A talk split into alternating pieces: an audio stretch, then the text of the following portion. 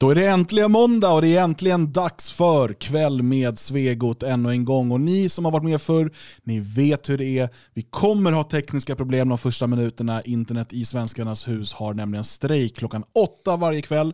Framförallt måndagkvällar. Men jag har, vad ska man säga, möjligtvis goda nyheter. Det kan vara så, och mycket tyder på det, att till nästa måndag har vi betydligt bättre uppkoppling i huset.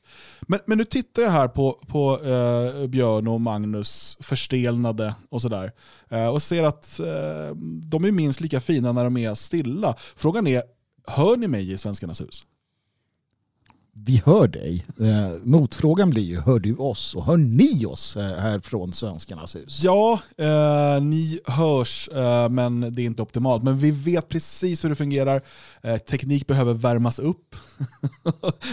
Om en liten stund så är liksom internetlinorna ut i cyberrymden uppvärmda. Det är också kallt i Algarås nu så det kan krävas en extra minut. Men det är helt okej. Helt enkelt.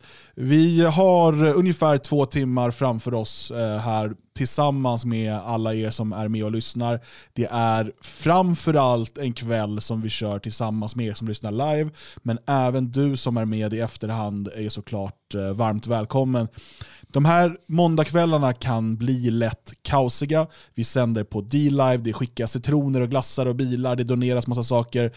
Vi har en citrontoppen här nere i hörnet som uppdateras hela tiden, som för februari fortfarande leds av Strateg med 4444 citroner. Det blir lemonad. Va?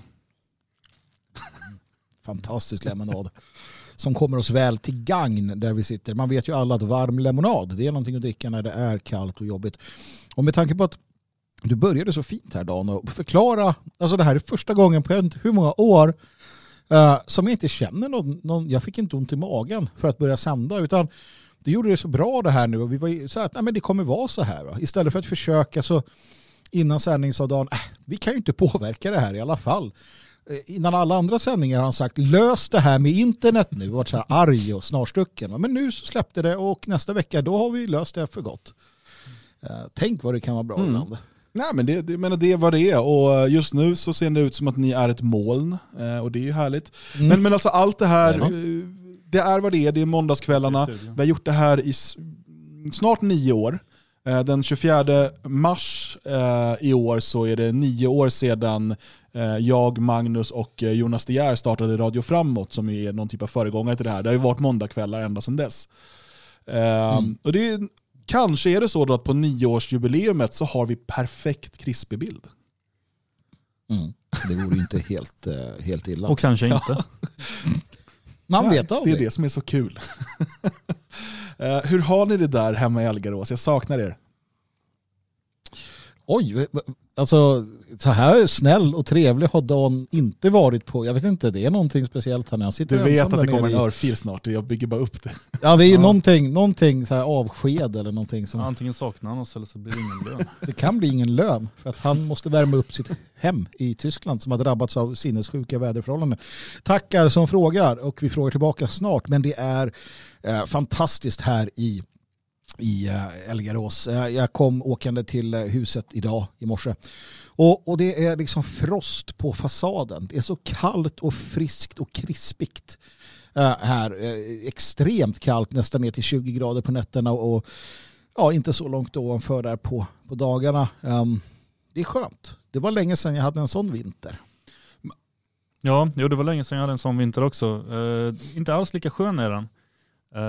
Där jag bor, eller det jag upplever när jag åker till jobbet och när jag ser frosten på huset, utan jag känner mer att nu får det bli vår snart, men vi upplever det här olika. Ja, men Björn får ju också jobba sig varm då han bär pellets ganska ofta också, och ganska mycket pellets. Jag har ju såna här sköna eldrivna värmepumpar för tillfället. Det är olika hur man har valt. Jag kan säga att just nu saknar jag inte huset i Hasselfors där jag bodde tidigare, där allt värmdes ju med ved. Och jag tror att på vintern, förra vintern, då var man ju tvungen att elda liksom morgon och kväll, men nu hade man säkert behövt gå ner mitt på dagen också. Utan, och nu så bor jag ju så här bekvämt med liksom, centralvärme. Det är en lägenhet, men vi har en egen uteplats och sådär. Men vi har en kamin och den eldar man ju bara i för att det är lyxigt. Liksom. För att det är mysigt. Det är faktiskt rätt härligt som det är just nu. Men är det gas hos dig? Nej, jag vet faktiskt inte. Jag tror att det kan vara olja. Öl. Nej, gas är det inte i alla fall. Det är förmodligen öl, ja. Alltså olja. Men alltså det är... Jag vet inte hur mycket som har varit på nyheterna i Sverige om liksom centraleuropeiska väderförhållanden. För att det är allt man pratar om här. Inte så mycket. Nej, jag tror att det var lite kort på Rapporter igår och pratade om Nederländerna, så tyckte jag såg. Men det har ju varit något jätteabsurt väderfenomen där som varm luft från Sahara liksom möter kall luft som kommer från nordöst, från Ryssland förmodligen, som allt annat jävelskap brukar vara i tidningarna. Och de här träffar sig, att de här träffas, de här två olika vad heter det för något? Det bästa av två världar. Vindfronter eller vad du kan säga. De träffas precis över Centraleuropa, precis över Thüringen, norra Bayern, alltså precis där jag bor. Och sen ut och sträcks ut över norra Västfalen och Nederländerna och sådär. Och det gjorde att vi i lördags vaknade upp till blodsnö. Okej. Jag har hört talas om blodmåne. Men blodsnö var någonting nytt. Vad 17 är detta? Det är alltså rosa snö. Nej, vad böget. Va?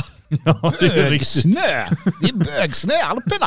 Har du bögsnö då? Alltså det är alltså, det ser smutsigt ut. Men det är alltså... det är alltså då sand från Sahara som har blandats med snön. Vad är det för valla man har på det? Ja, jag vet inte, men jag var tvungen att smaka på det. Det smakar som vanligt snö. Det var min vad säger man? Det är hård i magen dock, kanske. det var det vetenskapliga testet jag gjorde. Det är sandigt. Sandpapper på vägen ut. Ja. Kanske. Nej, men så det var en upplevelse. Jag ska se om det finns, vi kanske kan dela någon bild här. Jag orkar inte dela mina egna bilder, men här ser man lite blodsnö, lite bilder från blodsnö. Men det är ju snö som någon har blött idag. Du kan ju inte... det är rätt spännande faktiskt. Och, så det var första gången jag upplevde. När liksom... Men är det vanligt? Det har hänt, de som bor här säger att det har hänt några gånger tidigare. Liksom. Men det är inte så att det är varje vinter. Och jag låtsades ju så här, blodsnö, det är ju Sahara och så här. Egentligen är jag livrädd och känner att det här är ett järtecken. Nu jävlar ska jorden gå under. Ragnarök är här liksom. Det snöar blod. Hur många fler tecken behöver det då? Det är dags. Alltså det har varit spännande. Och nu, just nu, eller under dagen i alla fall, så har vi varit insnöade här uppe på berget då för att... Dels har det kommit väldigt mycket snö och dels så har då en lastbil lyckats åka ner i diket och ställa sig och blockera hela nerfarten från berget.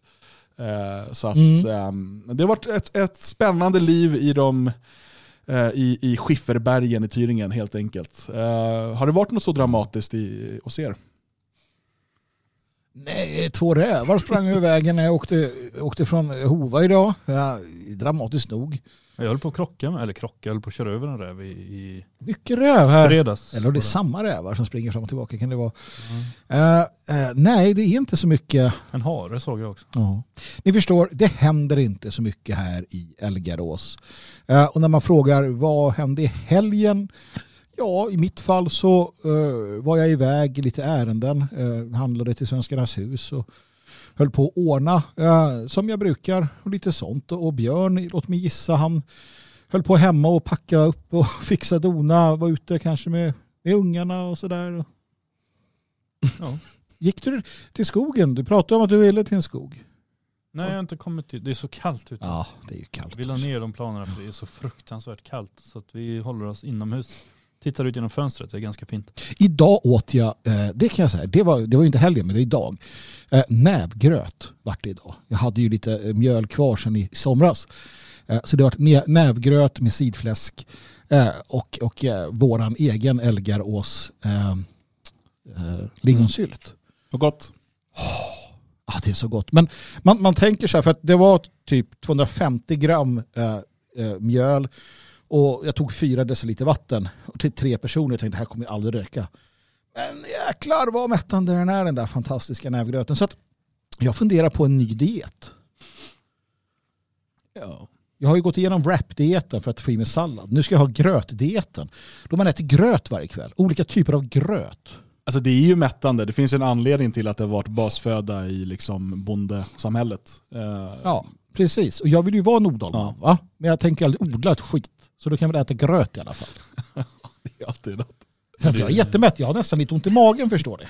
Efter den här nävgröten. Så hör ni några konstiga ljud så är det bara Magnus mage som bråkar. Ja, precis. Du sa att det såg ut som ett moln här förut. Ja. Det är på tok för tidigt att komma in på de här ämnena. Det där utlovas just senare. Det. Lite senare ska vi nämligen ta Magnus mer eller mindre intressanta men oftast fantastiska fakta. Vi ska snart prata om konspirationsteorier som uppenbarligen är sanna och numera bevisade. Vi ska kolla lite på P.M. Nilssons ledarartikel i Dagens Industri om en liberal konservativ regering som han önskar. Och så ska vi prata om det här med elbristen och att trots dammsuga och sånt där.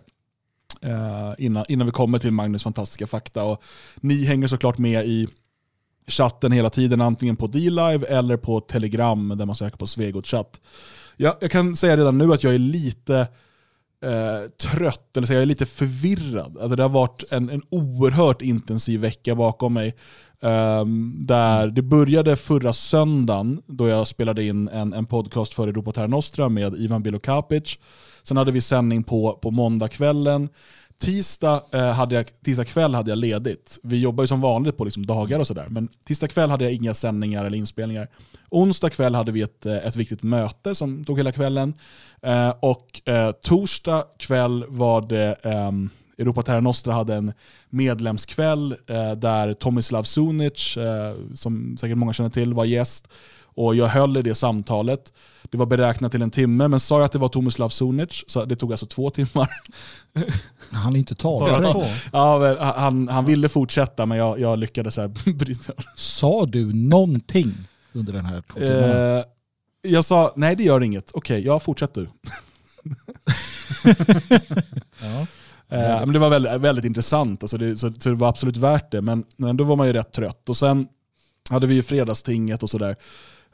Och sen hade jag lovat bort mig igår kväll, eller igår natt, idag morse, hade jag lovat att se Super Bowl ihop med en vän. Och jag är ju för dum för att ställa in det. Så att för er som inte vet då, så började ju Super Bowl 12:30 började matchen och klar vid 17:30. Det var dumt, kan jag säga. Du, jag vill säga en sak här. Två saker här. 3 saker. Först, du glömde politisk. Ja, just det. Jag var ju med i amerikansk radio också. Du ser ju hur förvirrad det är. Vår vän James Edwards. Och det var ju länge sedan vi pratade med honom. Eller jo, eller nej. Sak samma. Det var ju länge sedan vi hade i alla fall den typen av interaktion, vill jag minnas. Jag hade tydligen aldrig varit med på Political Cesspool tidigare, sa han. Men jag vet inte om det stämmer. Jo, det har vi visst. Jag tror att vi har varit med tillsammans. Hur som helst, han har varit med på våra poddar några gånger. Men det går ju att lyssna på i efterhand för den som inte orkar. Jag tror att det sändes svensk tid 2:00 natten mellan lördag och söndag var jag med. Ja, det var precis, för det började 1:00. Det var så jävla sent. Jag gick och la mig. Jag tänkte lyssna. Men så det går att höra i efterhand. Ja, men så det var det. Det andra, det är att ett Super Bowl, det är ju bara kul om man förstår sig på det där. Alltså, jag tittade på det där förut för att det skulle vara så, men det var så fruktansvärt tråkigt. Och jag vet att alla som bara, nej, det där är jättekul. Så här, nej, det är nej, men förstår man inte sporten annat. Så är det inte kul. För det är ju helt ologiskt också, man förstår inte vad man håller på med. Ja, men det är så här schack med stora negrar som springer omkring och stångas. Så här. Och sen så står de stilla i flera timmar. Och så är det reklampaus hela tiden. Ja. Ja. Nej, tack, jag vet jag. Rugby. Ja. Vad är det för sport? Amerikansk fotboll. Ah. American football. Men man måste bara säga... Jag trodde det var sån brännboll som de brukar spela. Men, det... men låt oss bara säga så här. Det var kul med det då. Det var att det var ju, såklart var det fullproppat med propaganda i halvtidsshowen, i reklaminslagen och allt sånt där. Anti-Trump, anti-vitt. Alltså allt som alltid det liksom. Eller alltid, de senaste åren har det varit så åtminstone. Och i... Tampa Bay så är då quarterbacken, vilket är alltid den stora stjärnan, liksom, ledaren, Tom Brady. 43 år. Uttalad Trump-supporter. Och media har försökt göra ner honom så jäkla mycket. Han är för gammal, han är för dålig. Istället har man typ lyft upp såna här värdelösa spelare som Colin Kaepernick, som han som gick ner på knä först av alla. Och så där. Men han är ingen bra fotbollsspelare. Och... Tampa Bay var underdogs i den här matchen mot Kansas. Kansas har en quarterback som är mulatt, en ung kille som han är duktig också, han är väldigt väldigt upplyft då. Tom Brady, han är gårdagen och sådär. Så kommer den här matchen, Tom Brady gör återigen en stor match, Tampa Bay vinner, och Tom Brady har nu vunnit Super Bowl 7 gånger. Det är mer än vad något lag någonsin har gjort. Inget lag har vunnit Super Bowl så många gånger som Tom Brady har gjort. Det är, och så hatad som han har varit i media i liksom 5 år för sitt uttalade Trump-stöd, så var det rätt kul faktiskt. Ja, men det är härligt att höra det i alla fall. Vilka vann då? Tampa Bay Buccaneers. Tampa Bay vann. Du, jag vill också påpeka en sak här, det är det sista jag hade att säga.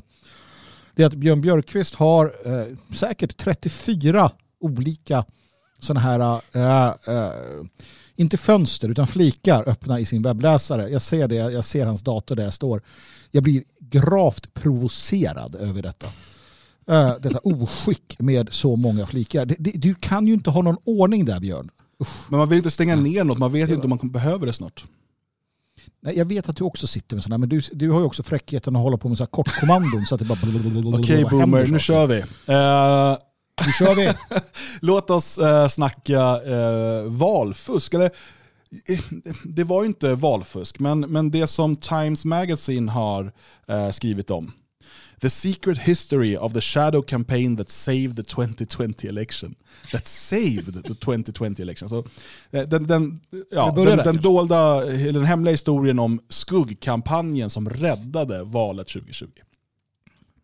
Jag tror att jag aldrig någonsin tidigare, ja, förutom vissa saker kanske, men i alla fall har sett en sån chutzpa, alltså sån flagrant och dryg artikel. Alltså både det innehållsmässiga men också hur man presenterar det, som du säger. Alltså man pratar alltså om the shadow campaign that saved the 2020 election. Och vad handlar det om? Jo, det handlar om det amerikanska valet. Absolut. Och de kallar det för the shadow campaign. De säger det. Det här är berättelsen om skuggkampanjen som räddade, i deras värld då, valet. Alltså, redan där erkänner man att det fanns en hemlig skuggkampanj. Alltså en skuggkampanj, alltså en inte uttalad kampanj. Något som sker i mörkrets vrår liksom. Ja, precis. I skuggorna. The shadows. Och att det här hade ett syfte. Och syftet var då att rädda 2020-valet. Alltså. Bara rubriken säger det mesta. Det säger bland annat är att vi har haft rätt hela tiden. Det vill säga att det har pågått en kampanj bakom kulisserna för att välja Joe Biden och bli av med Donald Trump. Vilket också har kallats för värsta sortens paranoia. Det har kommit ut idag, eller häromdagen, bara nämna det, en artikel i The New York Times där ledarskribenten, det är en ganska mäktig tidning och så, menar att man bör tillsätta en sanningssar i USA. En sanningssar. Alltså en person och en myndighet vars jobb är att berätta vad som är sant för den amerikanska befolkningen. Och det här är det enda sättet att undkomma den terrorism som 50 miljoner amerikanare är beredd. Och det här är på riktigt. Det här är på riktigt. Han vill ha en sanningssvar. Han sa, ja, det låter ju lite orwellianskt. Det låter lite sådär diktatoriskt. Men, och han ger genklang då åt vad flera statsvetare och liknande har gett uttryck för USA. Alltså det behövs en sanningssar. Inte nog med att det behövs en sanningssar och ett sanningsministerium. Det är alltså ord man använder. Mm. Man vill också ha en sanningskommission där man går igenom 4 år av Donald Trumps tid vid makten. I alla fall, det är vad vi står inför i the land of the free och home of the brave. Men man måste ju också säga så här att för nu pågår ju också en kampanj i USA. Eller Biden ska ju nu rensa ut alla som har haft med Trump att göra.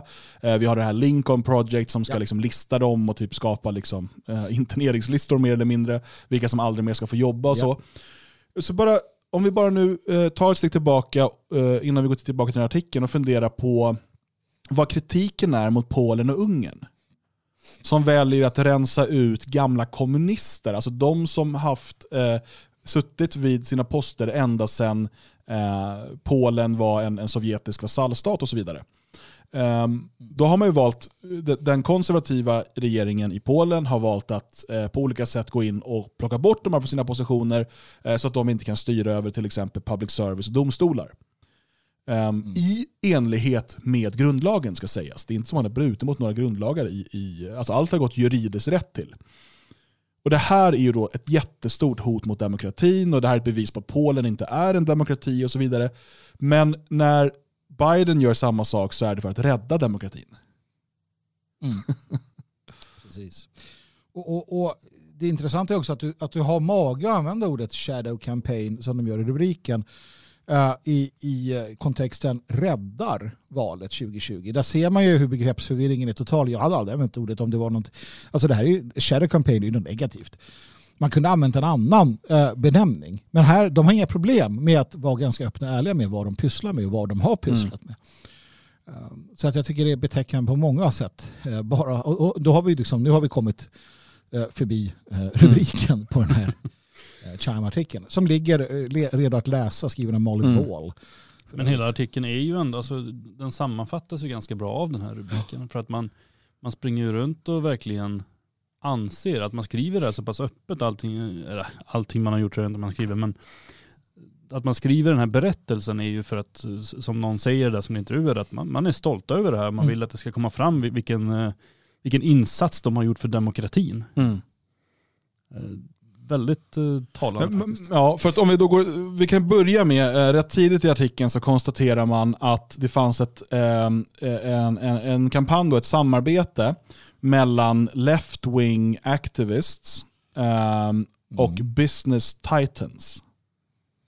Så vi bara börjar där då, den här falska dikotomin mellan vänstern och storkapitalet. Som vi ju såklart vet inte är liksom en lögn. Men det är väl återigen ännu ett indicium på att vi har rätt i att vänstern och kapitalet egentligen bara är två sidor av samma mynt. Ja, och jag vill här börja med att skilja åt sociala mediejättarna, big tech, från de här företagen man pratar om. För det är inte bara det. Jag menar att det är en tredje position som inte har så här, man kanske inte tar upp den på det sättet. Men faktum är ju, det här ska vi komma ihåg, att flera banker och andra typer av företag i USA har ju alltså stora handels... De absolut största handels... Vad heter de här? Walmart och liknande. Du har snabbmatskedjor och sådana har ju alla uttryckt sitt stöd för, inte nödvändigtvis för Joe Biden, men definitivt mot Trump och the deplorables, alltså 50 miljoner, hälften av amerikanska befolkningen har lite mer röstberättigade i alla fall. Och så vidare. Och det är inte bara, som sagt då, big tech, utan det är storfinansen. Storfinansen, ja. Precis. Och bankerna, som sagt. Och så. Jag menar, man har ju varit tydlig med att allt som är, och det är inte bara Trump heller, utan vi måste förstå att det är hela väljarbasen och alla människor. Till exempel så har man ju varit tydlig med att till exempel National Rifle Association, NRA, ska bekämpas. Politikerna har öppet sagt, Joe Bidens administration har sagt, Kamala Harris har sagt att vi ska bekämpa NRA och liknande, de orden man använder. Va? Och de har ju fått se hur de får allt svårare att använda sig av bankkonton och liknande. Då pratar vi alltså jätteorganisationer med enorma summor. Ja, verkligen. Ja. Och jag vill bara gå in på några formuleringar här som jag tycker ändå är intressanta. Och det finns ju framförallt ett parti här i texten, eller ett stycke. Och jag ska läsa det, i stort sett hela det, på engelska. Och jag hoppas att folk förstår, vi kan försöka översätta annars. Men det står så här: a well-funded vad säger man ens kabal på engelska? Kabal. Of powerful people ranging across industries and ideologies, working together behind the scenes to influence perceptions, change rules and laws, steer media coverage and control the flow of information. They were not rigging the election, they were fortifying it. And they believe the public needs to understand the system's fragility in order to ensure that democracy in America endures. Och det är därför de vill berätta den här historien. Vad är det de säger att de har gjort här? De säger att de, alltså, förutom att säga att vi, valet var annorlunda och vi såg till att rigga det, så säger de ju bara att nej, valet var det skulle vara, vi såg till att det inte gick att ifrågasätta. Det är vad de säger. Va? Men att de gjorde det då genom att ändra lagar, genom att använda sitt inflytande och använda hela den här synergieffekten som blir när du blandar alla de här olika typerna utav, du har så att säga gatutrupperna, du har media, du har bankerna, du har ekonomin, du har social media, du har lagstiftare, du har senatorer, du har allting. Och att man använder det helt enkelt. En välfinansierad kabal av mäktiga människor. Som, alltså det låter ju, det här är ju, ja, bara den formuleringen är ju intressant. Som sträcker sig över industrier och ideologier. Som arbetar tillsammans bakom scenen för att påverka perceptions. Alltså det är ju hur man uppfattningar utav händelser helt enkelt. Ändra regler och lagar, styra mediebevakningen och kontrollera informationsflödet. Så säkrar man demokratin. Ja, men låt mig fortsätta bara. För det finns ju, egentligen borde vi läsa hela den här. Man skriver vidare att the scenario the shadow campaigners were desperate to stop was not a Trump victory.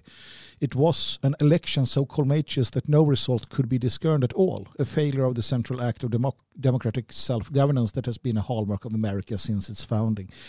Alltså man kunde inte med tanken på att det här skulle gå till domstolar eller att man skulle hamna i en situation där det inte var tydligt. Alltså gjorde man någonting för att det skulle inte kunna gå så. Och de citerar ju Donald Trump här uppe. Där han säger att han varit så väldigt it was all very very strange, sa han 2 december, Donald Trump. Within days after the election we witnessed an orchestrated effort to anoint the winner even while many key states were still being counted. Man drev igenom valresultatet och som vi pratade med Jalle Horn tidigare idag, jag och Björn, och han sa att det är på många delstater, på många nivåer så är det ju fortfarande aktiva rättsfall, räkningar pågår, det är inte klart, men det är ju klart. För att de här, men man gjorde det redan innan valet, innan valdagen, ganska bra tag innan, så gick man ut från media och sa att det är vi som bestämmer vem som har vunnit. Det är vi som kommer presentera vinnaren. För att det är också sån här sak man ska ha klart för sig, att när de här olika mediehusen visar lite olika resultat ibland. De har ju lite olika sätt de räknar på, hur de får in rapporter, det är vallokalsundersökningar och massa sådana saker. Men de kan ju sitta och utropa vinnare. Och med mediaföretag går ut in och säger att det är vi som säger till när någon har vunnit. Det är ju en del, det måste man förstå, det är en del av den här skuggkampanjen. Att börja plantera in. Och man redan från början, man höll ju på i månader innan valet och sa att Donald Trump kommer säga att det var valfusk. Donald Trump kommer kräva rättegång. Det är vi bestämmer. Vi kommer säga till när någon har vunnit. Det är oss ni ska lita på. Det är fake news, bla bla bla bla bla. Man fick till och med sig liksom Fox News som tidigare varit ganska Trump-vänliga och så. Förmodligen hade de inget val, om jag ska vara helt ärlig, om de skulle finnas kvar. Så mäktig var den här kabalen av människor. Och när man inser det, alltså, då ja. Ja, vi kan fortsätta bara och se hur de själva uttrycker sig. Kabalen. Their work touched every aspect of the election.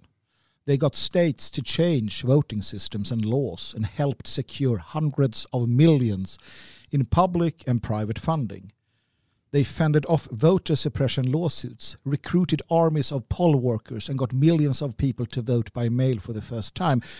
Det här att fended off voter suppression lawsuits, det kan alltså innebära i klara verba där att man kräver identitetshandlingar. Alltså i USA på vissa platser, i vissa delstater, så kan du rösta utan att visa ID-kort. Du kan bara gå in och rösta. Alltså det är helt... Man tror inte att det är sant, va? Men det gör man. Det funkar så. Och då har Trump-kampanjen definitivt, och det har man försökt med många gånger, man har försökt, om är snälla för i helvete, säger man. Människor måste identifiera sig, och då går demokraterna, nej! För att, vet du vad de säger? De säger så här, att om man kräver ID-kort, då kommer det hämma de svarta. För de svarta enligt demokraterna kan inte skaffa ID-kort, för de vet inte hur man gör. Och när då konservativa åker ut till gettorna och frågar svarta, kan du skaffa ID-kort? Och de bara, ja det är klart. Och så säger de, titta vad Nancy Pelosi säger. Då bara, men hon är ju en rasistisk jävla kärring. Vad fan är det här? Ja, det är demokraterna. Det är så det fungerar, va? Och det är då det som står här då, för det låter ju hemskt liksom. Den här typen av då voter suppression lawsuits. Ja, men det är väl inte mer än sunt att människor som inte kan identifiera sig ska ju inte rösta. Eller att döda röstar till exempel, vilket sker och så vidare. Det är det de här har ägnat sig åt då. Och de då secure hundreds of millions in public and private funding. Vad är public funding? Jo, det är statskassan det. Det är offentliga medel. Det är fantastiskt. Och vi läser vidare. They successfully pressured social media companies to take a harder line against disinformation and used data-driven strategies to fight viral smears. Dan kanske kan översätta vad det där betyder, för det låter ju ändå rätt schysst. Ja, nej men alltså det man i klartext faktiskt säger, det är ju att man har använt Facebooks algoritmer, alltså Facebook har, och liknande då, sociala medier, har med sina algoritmer försökt påverka valutgången. Sen kan man kalla det vad man vill, liksom, men det är det som är hela poängen här. Och vad vi har är ju alltså det här som vi har sagt hela tiden, inte bara vi utan väldigt många liksom, har sagt att ja, men det är så här det går till. Men de har aldrig erkänt det förut. Det är det som är det nya här. Utan nu går man verkligen ut och säger att ja, nej, alltså storfinansen, sociala medier, gammelmedia, Demokratiska partiet, Antifa, Black Lives Matter, allihopa har ett samarbete. För att vi ska liksom styra information, vi ska ändra lagar och regler och så vidare för att garantera demokratin. Och då menar man alltså att Joe Biden ska bli president av någon anledning. Och det är ju väldigt intressant. Det står ju också i den här artikeln om... Alltså, jag tycker inte det står rakt ut, men jag tycker ändå att det är ganska tydligt att Black Lives Matter handlade inte om George Floyd. Det handlade inte ens om polisvåld mot svarta, utan det handlade om att störta Donald Trump. Och därför eldar man på. Ja, och det är därför, jag menar, okej, det kanske är självklart för många av oss, och man kan tycka att det är konstigt, men varför står demokratiska företrädare och liksom hejar på när det liksom bränns butiker och mördas folk på öppen gata? Så kan de väl inte vara för. Ja, men alltså... Man måste ju förstå att de här människorna är bokstavligen beredda att gå över lik för att säkra sin egen makt. Och om det här är bra, för att då kan man bara, titta, det är mördas folk på öppen gata, det är Trumps fel. Kolla, här är ett virus, det är Trumps fel. Och så trycker man på, så har man hela media, man styr sociala medier, man ändrar lagar och regler. Och dessutom då har man storfinansens resurser i ryggen. Ja, då kan du trumma in en världsbild. Precis, jag tycker också det är intressant att se hur det här delvis, jag säger delvis så att jag är rätt säker på sådana som, alltså det fanns ju redan, när Trump blev vald så fanns det något som skapades som hette The Resistance. Det exakt vad vet vi inte, men det var väldigt många namnkunniga politiker och liknande som direkt sa att vi kommer bekämpa Donald Trump. Det är liksom vad vi ska göra nu. Men i artikeln så pratar man ju också om The Architect. Och jag tror att det är viktigt att förstå lite grann, alltså det här ger en viss insyn hur det här fungerar. Då man pratade om den här Mike Podhorzer som är en av arkitekterna. En av arkitekterna i den meningen, han funderar på det här och han kommer fram till strategier som han delar med sig av. Det hålls Zoom-möten och det så att säga in the grapevine så hörs de här idéerna. Och rent naturligt, och det tror jag faktiskt, så graviterar människor som vill samma saker mot varandra. Och det är så konspirationer uppstår. En konspiration är att en eller flera personer kommer överens om att ändra på någonting eller liksom åstadkomma någonting i löndom i princip, va? Eller genom påverkan. Så att jag tror återigen det här är ett sätt att se hur sånt här uppstår. Man alltså så att säga då, Michael Podhorzer är alltså en fackpamp, en amerikansk fackpamp. Mm. Just det. Nej, men för det är viktigt att förstå att men vi pratar alltid om det här hjärtat och konspirationen, det är liksom 10 gubbar med långt skägg som sitter i ett rum och bestämmer hur världen fungerar. Nej, de finns säkert där någonstans. Va? Men det är också så här. Jag är rätt säker på att den här podden, det här är en sann berättelse. Sen fanns det andra naturligtvis som hade de här tankarna och idéerna. Och sen så kommer de här samman. Kaka söker maka, helt enkelt. Och det blir den här... det är ju lite det som är lite kul här nu, tror jag.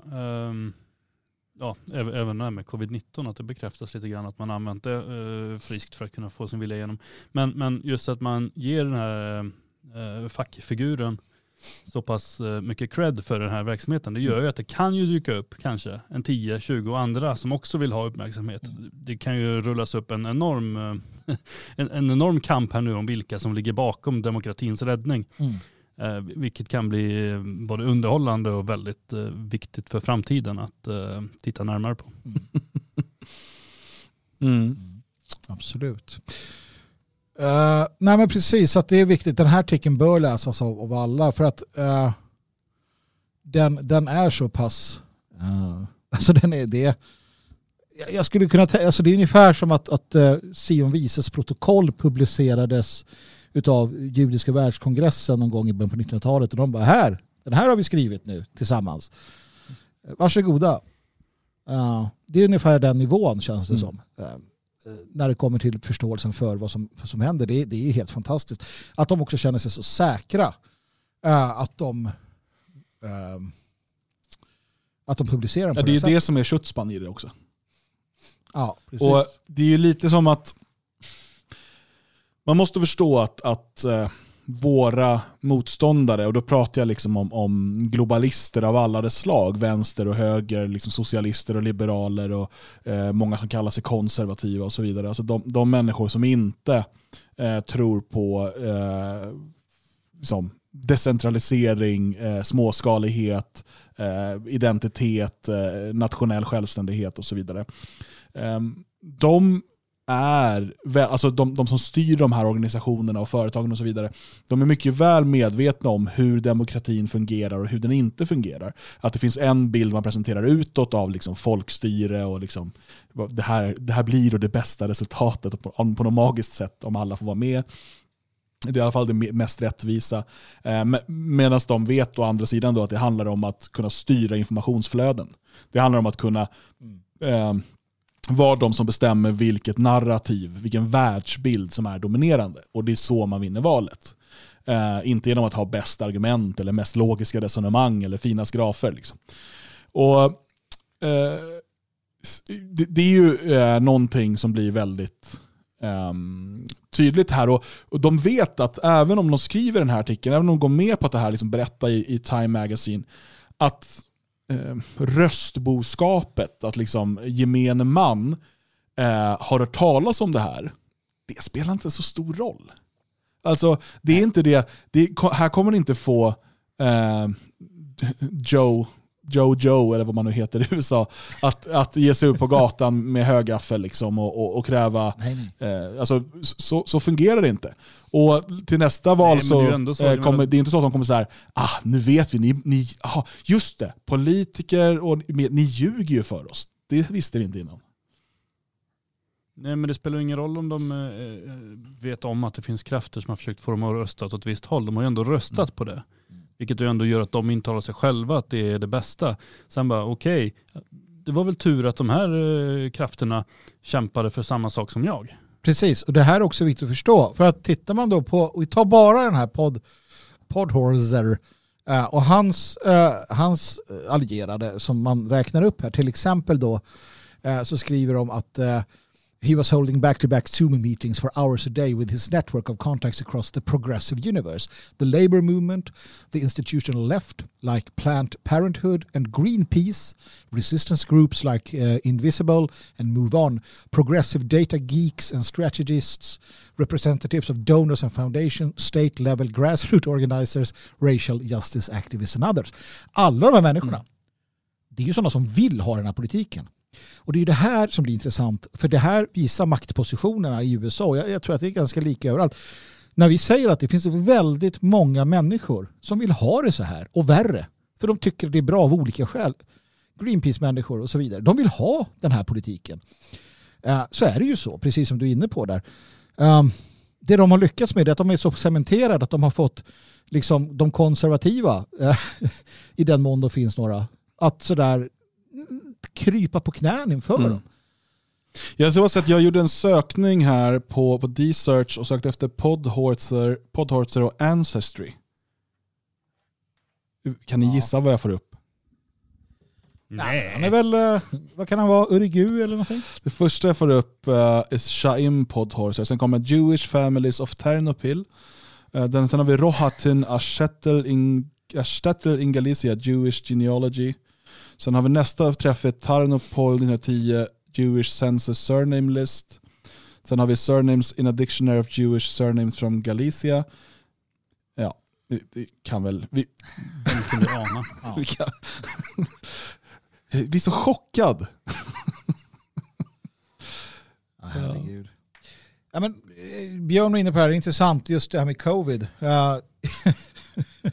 När jag läser här. In March, activists appeal to Congress to steer COVID relief money to election administration. Pengar för covid-19s offer. Små butiker, alltså butikers ägare, allting. Det gjorde man, nej, men det ska gå till election administration. Ja, det är... Man krävde då 2 miljarder svenska kronor. Ja, och sen även hur man har använt det för att... liksom tysta idén om att vi kanske borde försöka ha lite färre poströster och försöka få folk att rösta på, i och med att ändå finns en risk för fusk. Men då blev det ju farligt, påpekar man ju där i artikeln, att man kunde ju peka på det, att det är farligt att gå och rösta på valdagen. Det är mycket mindre farligt att stå och köja en månad innan. Precis, och där ser man också hur smarta de var. För att de beskriver ju också hur de pumpade in mycket pengar och arbete på att förklara inom sådana här hundöron, enligt mig i alla fall, förklara hur svårt det är med det här röstandet. Att det kommer krävas kanske månader av rösträkning för att bli klara och kunna få ett riktigt valresultat. Det är första gången i USAs historia som det har tagit så här lång tid, förutom den gången då Bush och vem det nu var ovänner i Texas. Om detta. Men alltså, och det har ju många har ju sagt, men vänta nu, på 80-talet så lyckades man få på valnatten i princip. Nu med alla datorer och allting och elektroniska valsystem så tar det alltså längre tid. Och det är det här man själv ibland undrar över. När man ringer myndigheter, allting som skulle gå så snabbt med datorerna, det går ju ännu mer långsamt. Va? Men då har man då utbildat amerikanerna att det kan ta månader och få ett bra resultat som är giltigt. Och visst, det är klart, vill man så att säga säkra segern, då är det det absolut bästa sättet. Och det är det här, återigen, som man retar sig så på Trump. Men frågan är, fattade någon hur massiv den här motrörelsen egentligen var? Jag tror nog inte att någon av oss gjorde det. Nej, kanske inte. Och sen tror jag att man... jag tycker att det här är intressant varför vi pratar nu om bekräftade, vad var vi kallade nu? Bekräftade och bevisade konspirationer. Det är ju för att det finns ett problem i konspirationsteorier. För att det gör att folk tappar fokus. Och ibland ser man inte skogen för alla träd. Jag tror att det är lite det som har varit här. Man har fokuserat Eller så här, jag tror man har tänkt för litet eller för stort beroende på hur man ser på det, men alltså att man fokuserar på den här personen eller den här lilla gruppen. De styr allt. Och medan vi ser här hur vi har ett stort nätverk av allt ifrån liksom våldsvänster till Wall Street-hajar som gemensamt arbetar målmedvetet. Sen finns det ju alltid liksom spindlar i nätet så att säga. Ja, de kommer alltid från Ternopil i Ukraina av någon anledning. Ja. Men, ja. Jo, men det är ju ändå besynnerligt. Men om vi säger att man är en sån här stenkastare på yttersta vänsterkanten. Man hyllar allting som är fult och äckligt. Man har ockuperat något hus där man liksom bajsar i köket och sådär. Mm. Och så kommer det någon sån här kostymnisse som man vet har hur många miljarder som helst på sitt konto och säger att ska inte vi samarbeta? Känner man inte då någonstans att fan, är jag verkligen på rätt väg? Blir det här som jag har tänkt mig? Någon tanke borde ju dyka upp någonstans i huvudet på de här. För jag tror ju inte att den här superkapitalisten inte har funderat igenom för- och nackdelar med att samarbeta med den här vänsternissen. Men har vänsterfolket verkligen tänkt igenom det här? Nej, jag tror att de båda tror att de ska vinna på det. Och det kanske de gör i längden på något sätt. Även om jag tror att multimiljonären kommer dra det längsta strået till slut. För att alltså de här BLM-demonstranterna och det, de kastar man ju gärna ut med badvattnet liksom. Ja, de håller ju på här i Portland, men det är mest för att den lokala borgmästaren inte orkat bry sig. Det har ju liksom runnit ur, det är inte intressant, det är inte kul längre och sådär. Så att... Nej, det är ju klart, det är bara i Sverige man inte har fattat liksom att nu är det färdigt. Nu ska vi sluta tjafsa om BLM och svenska journalister bara, nu händer något här, vi måste skriva om. Nej, men det är det, BLM och covid.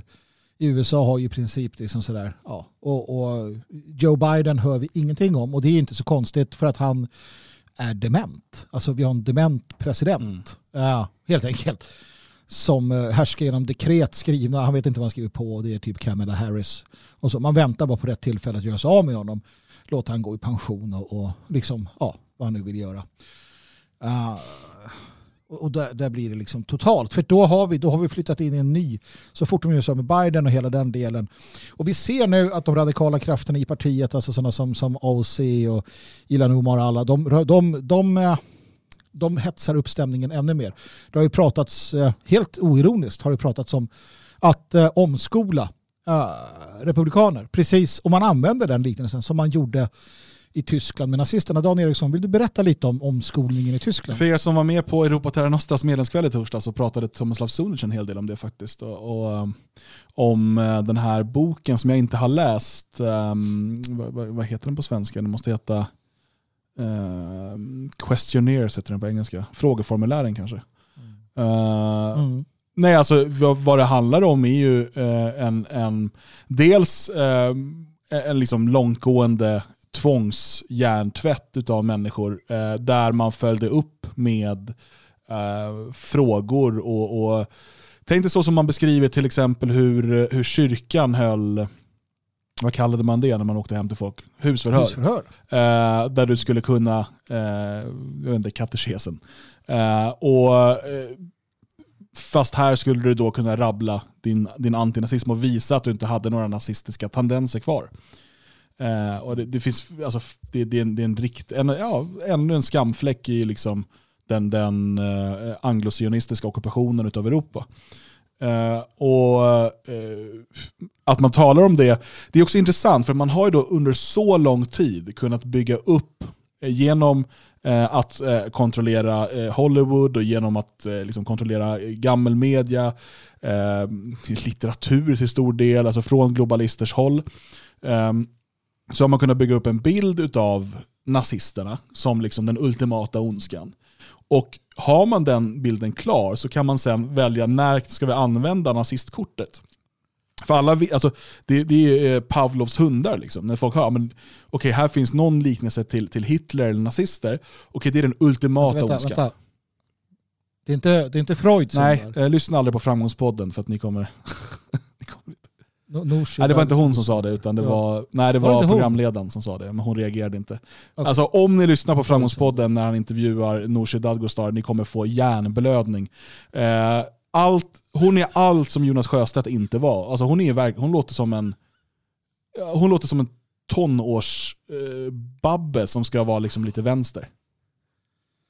Tappar vi fokus nu eller? Ja, jag bara var tvungen när han sa det. För att det intressanta det du säger där, det är det att det behöver inte vara liksom med hot om avrättning som man blir omskolad. Utan det kan ju vara så enkelt som att ja, men du ska ha ett jobb. Och det tillsammans med det här Project Veritas. Nej, inte Project Veritas. Lincoln. Lincoln Project. Som drivs av alltså, gamla Bush-människor. Alltså det är inte demokrater. Det är republikaner som hatar den förändring America First-idén som driver detta. Som ska käppjaga alla som har liksom varit lojala Trump eller liknande. Brännmärka, hänga ut och så vidare. Något som i podden där Aron Flam pratar med Expressens kulturchef. Eller vad han nu är. Jens Liljestrand. Ja, i alla fall. Just det, Liljestrand. Han kan inte ens liksom säga att det är helt fel det de gör. Han gillar ju deras arbete att jaga och hänga ut. Men alltså allt det här kombinerat. Och en artikel jag läste idag, en ledarartikel eller en sån här opinionsartikel där någon demokrat berättar hur grannen har snöskottat hennes uppfart. Grannen är Trump-anhängare. Så hon visste inte hur hon skulle bete sig.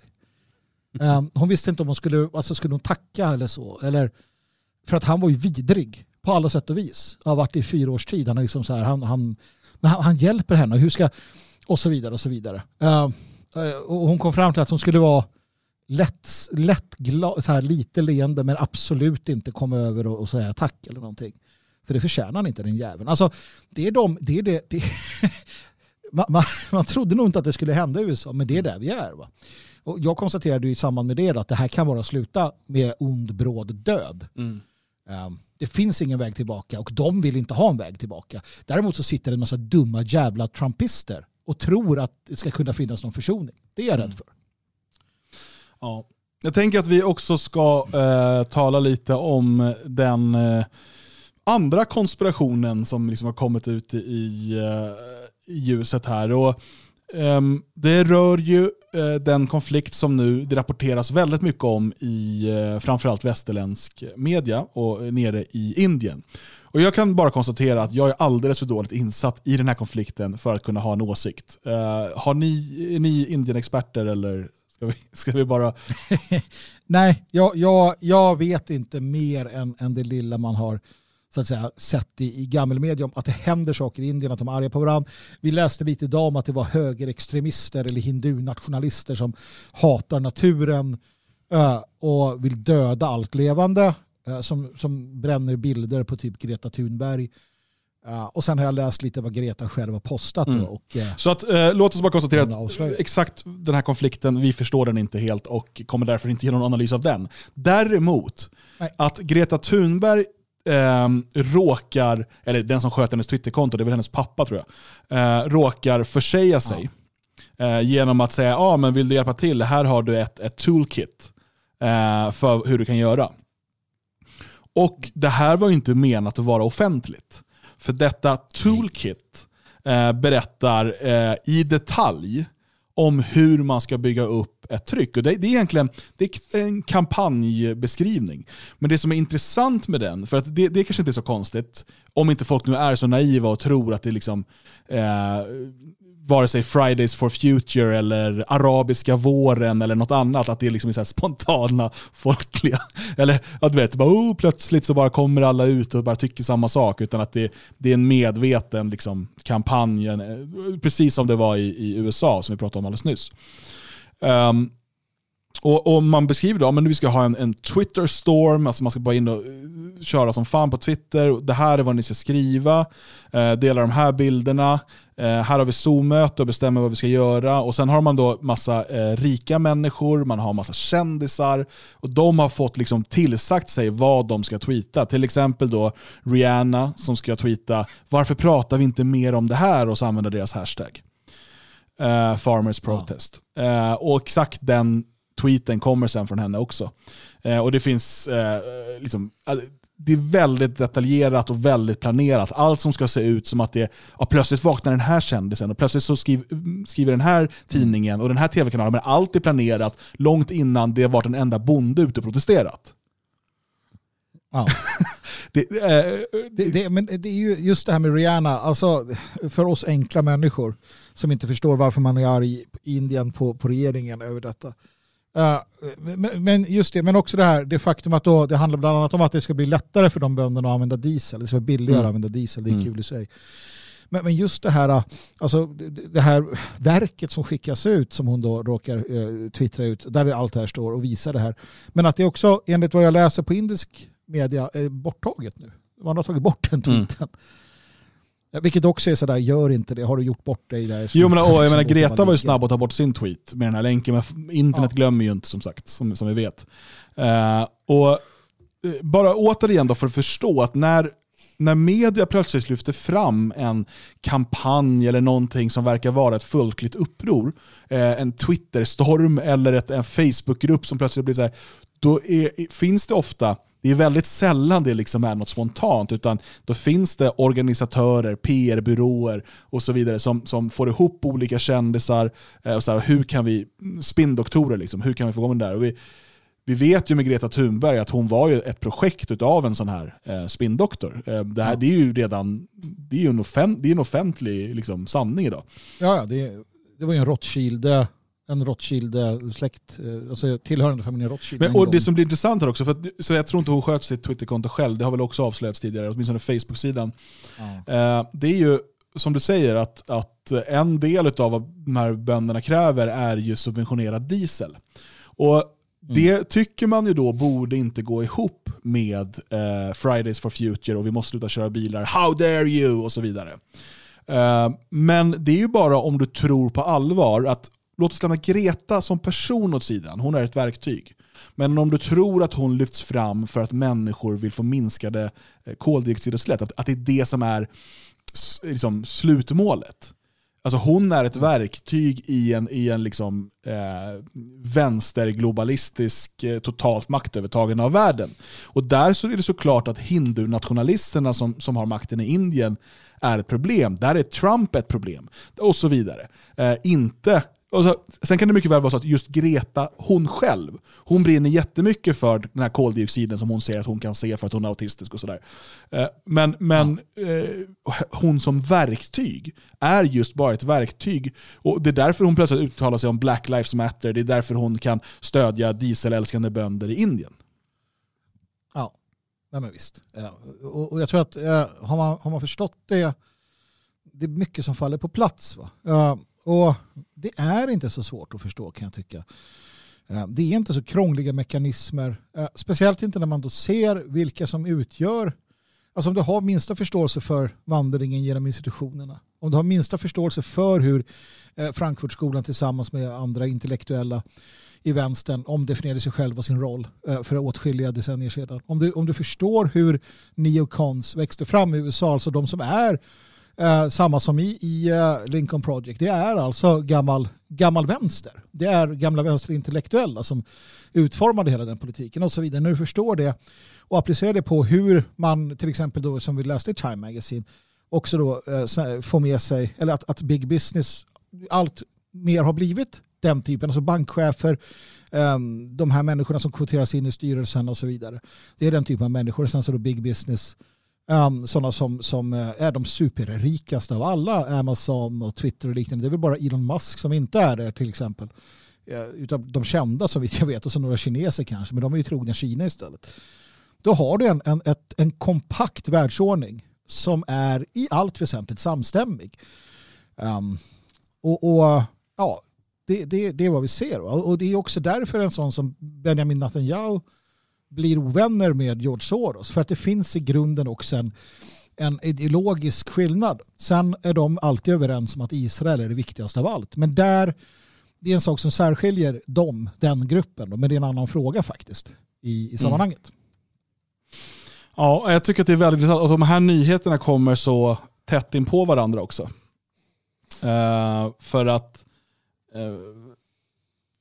även om det på ett sätt inte är nyheter för oss, men det är liksom det är vatten på vår kvarn, så är det så tydligt att vi har haft rätt i det vi har sagt. Alltså de här sakerna är inte Det är inte en liten 14-15-årig flicka hon var när hon började som bara plötsligt sätter sig utanför liksom riksdagen. Och det är inte bara plötsligt att Black Lives Matter uppstår för att svarta är arga för att en knarkare har liksom dött vid polisingripande och så vidare. Mm. Utan det här är alla de här, vare sig det är Greta Thunberg eller Leroy på Portlands gator, är verktyg i liksom globalisternas verktygslåda för att pusha världen i en riktning. Mm. Och det är här vi återigen hamnar i det avgörande. Och det är varför vi är framtiden. Vi, inte Moderaterna, inte Bulletin, utan vi. Och det är för att vi fattar det här. De är fortsatt andra fiol. Mm. Konservativa, alla konservativa, är andra fiolen åt den här världsordningen. De enda som förstår sig på motsatsen, det är vi, det är Assad, det är hindunationalisterna, det är svarta nationalister i USA, Louis Farrakhan och hans gäng och liknande. Det är vi som förstår det här på ett annat plan, helt enkelt. Och det kommer sluta som vanligt, för att historien tenderar att upprepa sig. Och de kommer känna det här behovet av att be oss om hjälp. För att vi förbereder oss på ett helt annat sätt. Vi tror inte ens att vi är en del av den här charaden. Vi förstår att vi står bortom, utanför den. Och vi är vana vid det. Va? Men det är också bra med en verklighetskoll då och då, så att vi inte tror att vi kan bli en del av den. Och det är viktigt framförallt för alla som engagerar sig realpolitiskt att förstå varför man gör det. Man gör det inte för att man tror på riktigt att den här världen vi har pratat om kommer släppa fram en. Det är inte därför man gör, utan det är andra metapolitiska skäl till det realpolitiska engagemanget. Förstår man inte det, då måste man börja sätta sig vid skolbänken igen. Mm. Har vi något mer på det här ämnet? Vi ska ju efter musikpausen prata lite om då moderater och sverigedemokrater och så vidare i en möjlig liberal-konservativ regering. Och så ska vi prata om elbristen. Det hänger ju lite ihop där med det här. Och hur vi ska reagera på det, helt enkelt. Men jag vet inte, är det något mer ni vill lägga till om dessa konspirationer innan vi stänger det? Innan vi tar av oss foliehatten för den här gången. Ja, men så här. Alltså, egentligen så skulle vi kunna prata om det här hela natten. Det finns hur mycket som helst. Jag tycker väl att vi kan känna oss ganska nöjda med dagens samtal. Och vi kommer ju återkomma många gånger. Så varför inte gå vidare? Ja. Helt klart. Vi gör så att vi tar en musikpaus. Under musikpausen så går du in på svegot.se och så tecknar du en stödprenumeration. Vi lägger ut allt material gratis, och det kan vi bara göra tack vare våra stödprenumeranter. Och det är bara genom att tillräckligt många blir stödprenumeranter som vi kan dels fortsätta bedriva verksamheten på den stora skala vi redan gör, men också kunna ta nya steg. Vi publicerar 9 poddar i veckan på Radio Svegot av väldigt skiftande karaktär. Allt ifrån kulturprogrammet på gamla nya stigar som kommer i morgonkväll. Vi har veckans hädelser på onsdagar. Vi har passningen, alltså politiskt inkorrekt sport, på torsdagar. Vi har fredagstinget på fredagar, kvinnofällan på söndagar, och så har vi morgonradio tisdag, onsdag, torsdag. Det är otroligt hur långt vi redan har kommit, och med din hjälp så kan det här fortsätta och det kan utvecklas. Men då kräver det att vi ser att människor kan hjälpa till och gå in och bli stödprenumeranter. Så in på svegot.se och lös det under musikpausen, så har du använt de här 3,5 minuterna på ett ypperligt sätt.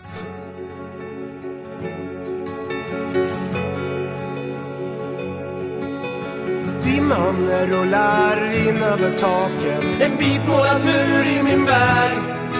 I tystnad slår historiens vingeslag, trampar kullersten där på min färg. Min befrielse väntar allt snart 1000 år. Märk stenen är bruten, ser det du aldrig såg. Jag ska visa dig vägen där staden är min. Genom asfalt, betong, genom gränder och sten. Färdas fram och tillbaka, kliver rakt ut i gatan. Ut i gatan som är min. Ut i gatan som är min.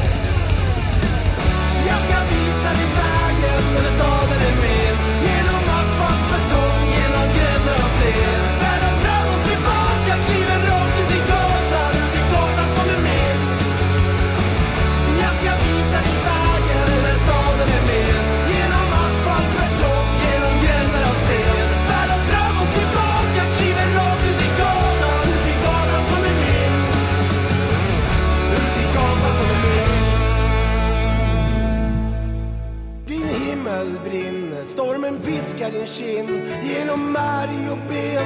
Fostrar Nyköpings vind, fostrar Nyköpings vind.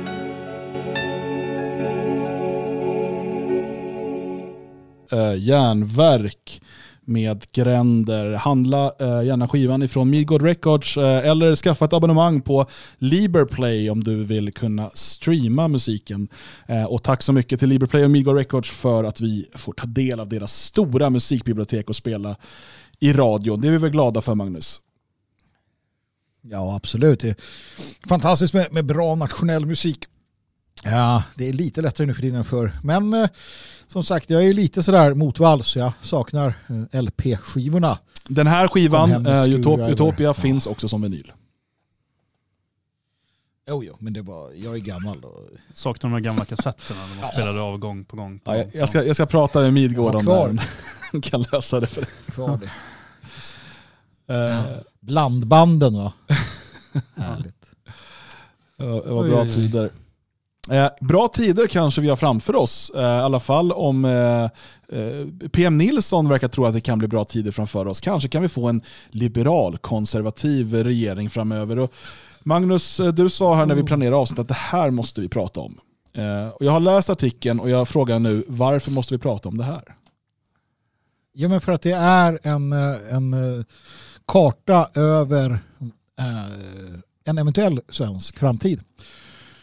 Efter valet 2022, lite beroende på hur det slutar, om Socialdemokraternas statskupp går igenom eller om man faktiskt får till ett byte här, så tror jag att PM Nilsson har rätt i allt väsentligt i hur det kan komma att se ut framöver. Lite utifrån vad som händer just nu. Naturligtvis, det är svårt så här långt innan ett val.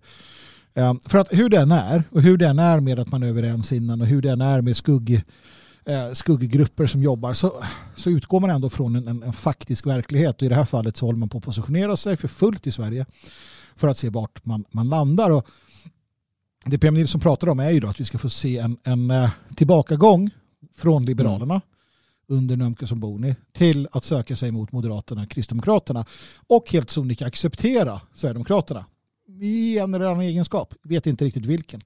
Samtidigt som man då ser hur Centerpartiet med Annie Lööf fortsatt stänger dörren då för SD och därvidlag hamnar tillsammans med Socialdemokraterna och Miljöpartiet och, vilket han noterar mycket riktigt, också öppnar dörren allt mer för Vänsterpartiet.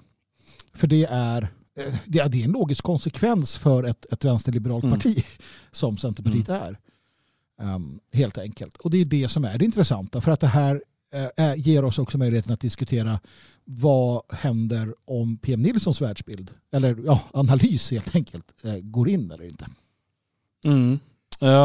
Vad tror du, Björn? Är det här en möjlig regeringsbildning efter valet 2022 om såklart procenten står rätt för det?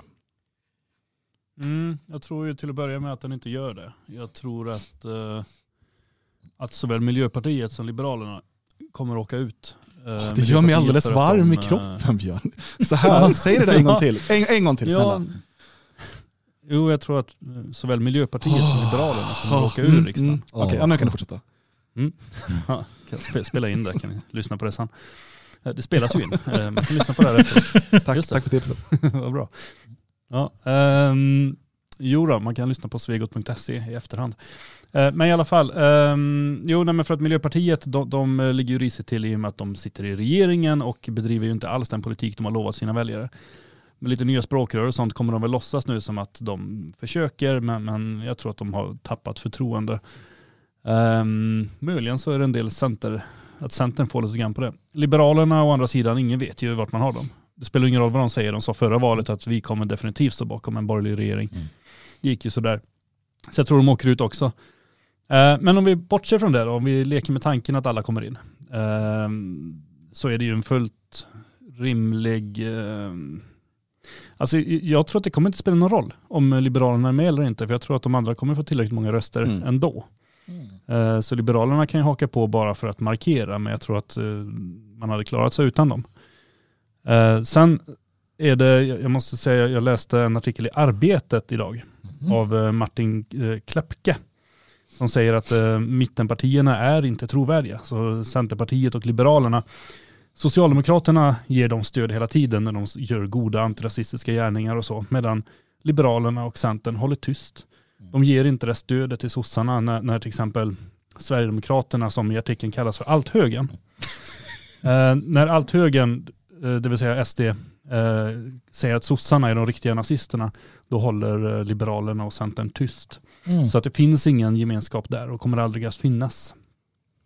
Men vi kan nog bortse helt ifrån den artikeln. Jag tyckte bara att det var underhållande.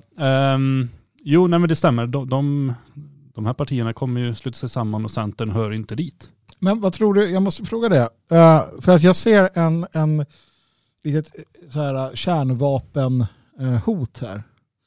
Alltså att Liberalerna, för att just de har ingen trovärdighet. Men hur får trovärdighet? Hur får trovärdighet den konstellationen? Jo, lämna samarbetet. Tvinga fram extraval. Tvinga bort liksom hela den här januari, vad hette den nu, den här senaste januariöverenskommelsen, men det vore ju vad säger man, under en pandemi kan man inte göra sånt här. Då ska ju alla bara vara kompisar. Nej, men dessutom kan man ju inte göra det när man har 2%. Ja, men saken är att gör de inte det så kommer de inte få mer än 2%. Nej, alltså Nyamko Sabuni sitter löst. Hon vet att hon har problem, partiet har några problem. Och det beror ju på det här. Hon har ju hotat. Mm. Med att så här, men vi lämnar och tagit en sån migrationsgrej som de har tyckt var en bra idé för. Ja, det är liksom så här, det känns som att det finns i bakfickan att hon har varit oberäknelig, hon är inte uppskattad. Det finns ju, partiet är djupt splittrat också. Men ska man reda ut den här integration eller invandringsbiten? Det är ju, vad heter han? Löfven heter han. Statsministern tänker du på? Ja, precis. Just det. Statsministern. Han säger ju att det här är utanför överenskommelserna. Så att det finns ingenting att bryta sig ur. Men det är det ju inte riktigt, utan man har ju i överenskommelsen att man ska skapa en tvärpolitisk grupp som ska komma överens om en invandringspolitik. Och det har man ju gjort. Men sen när det var klart så gick ju Miljöpartiet in och sa att då tänker vi lämna regeringen. Och då ändrade sossarna sig och hittade på en ny regel som man låtsas är den tvärpolitiska överenskommelsen. Och så kör man stenhårt på den här nya som egentligen bara är en överenskommelse mellan Miljöpartiet och ingen annan. Så att i sak så har ju Löfven som vanligt fel och Liberalerna har ju faktiskt rätt i det de säger, att det här bryter ju mot överenskommelsen. Men Centern har ju inga problem med den, vill jag minnas. Centern är ju alltid för ökad invandring. Absolut, just det. Så att här blir det ju, som sagt, jag ser ändå möjligheten till att Sabuni bara kör på med och trycker på knappen och bara vi får se vad som händer, för det här går inte. Hon måste få kvar dem i riksdagen, annars är hon borta, det vet hon. Och annars är hon borta i alla fall. Ja, och det som finns i partiet är ju, de har ju så kallade då högerliberaler och vänsterliberaler. Och vänsterliberalerna vill ju absolut inte ha något extraval. Dels är de nöjda med den här konstellationen man sitter i nu, och dels är de ju livrädda för att Sverigedemokraterna ska få inflytande.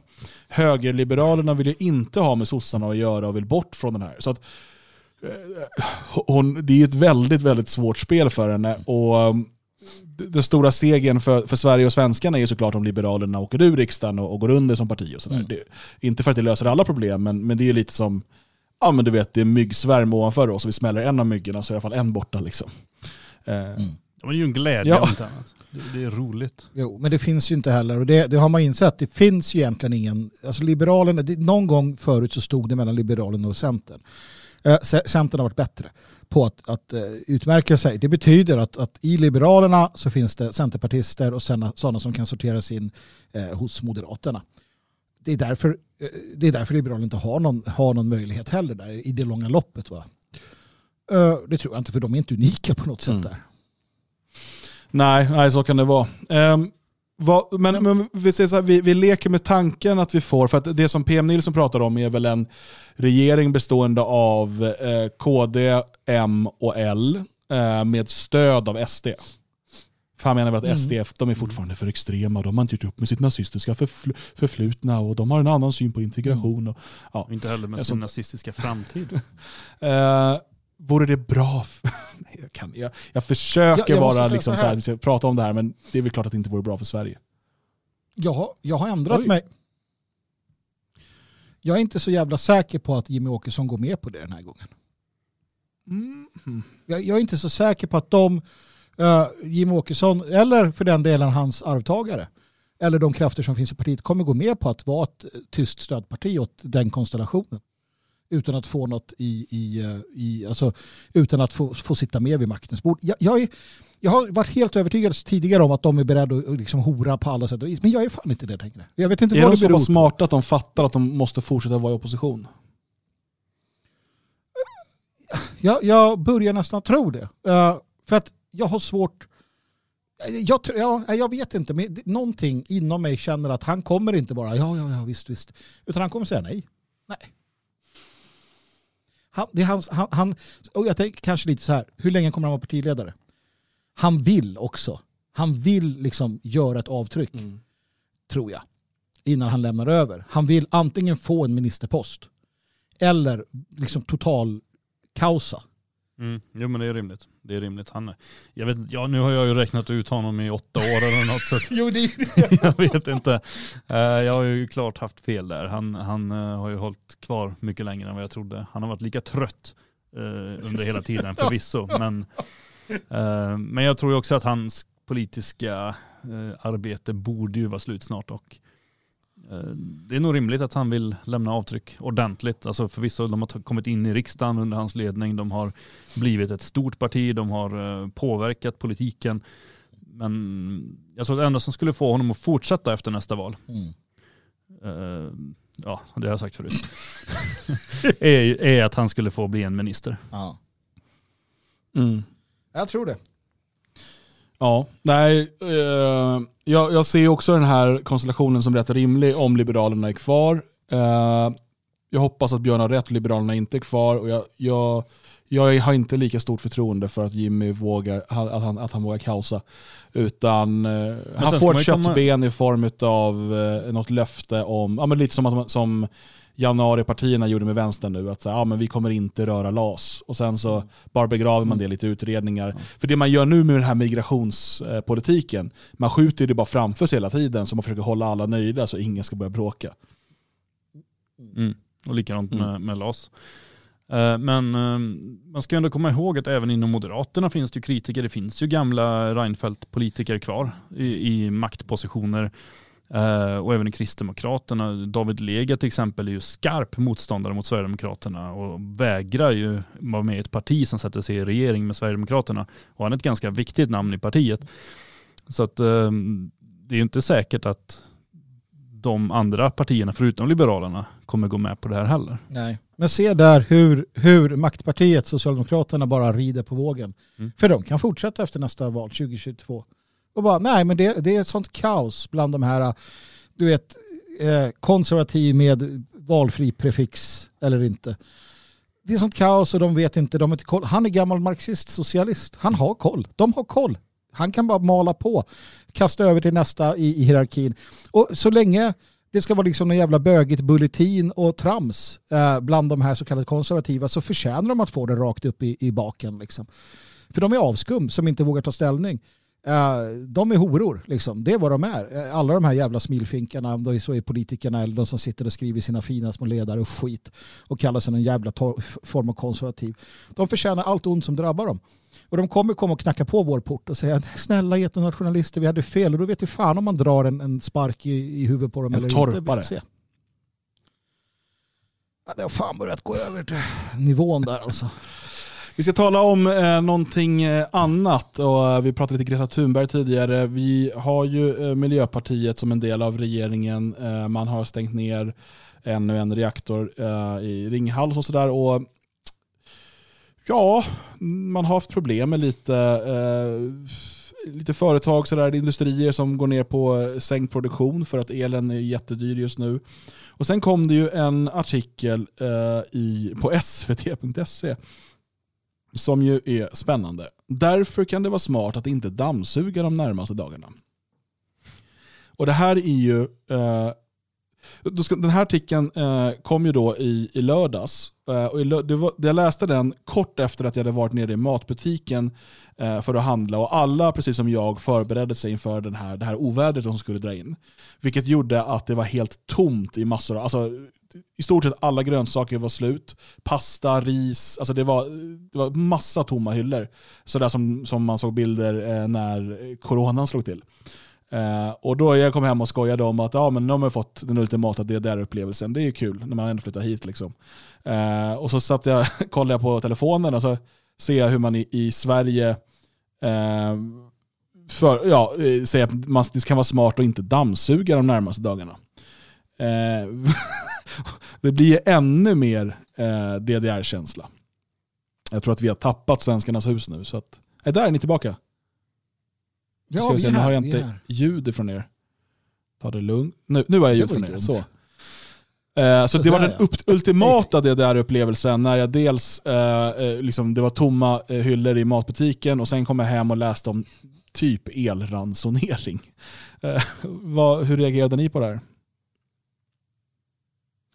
Nej, men det vi har insett i Sverige, det är att vi har elöverskott och elbrist. Vi inser också att det är mycket allvarligt, men att det inte är allvarligt. Det är Sovjet på riktigt alltså. Ja. Och alla gör allt de kan för att spinna vidare på det här. Och för gemene man så är det nog ganska invecklat, ärligt talat. Man vet inte riktigt vad man ska tro på. Det är därför också vi ser den här typen av dumheter som att man ska dammsuga hur mycket som helst nu. Att man ska superkonsumera el. Jag tror det är idag till och med som det är någon kampanj som har gått ut för det där. Och det är vansinne. Det är ju bara löjligt. Naturligtvis då. Men vi har startat dieselaggregaten i Karlshamn. Vindkraften har stått still. Men om 2 år så kommer den vara lika produktiv som kärnkraft. Och Lorentz Tovatt fortsätter att twittra fast han blockar alla som orkar läsa honom. Det är ungefär situationen för tillfället. Jo, det är också svindyrt nu. Varför det är fullständigt vansinnigt att använda så mycket el.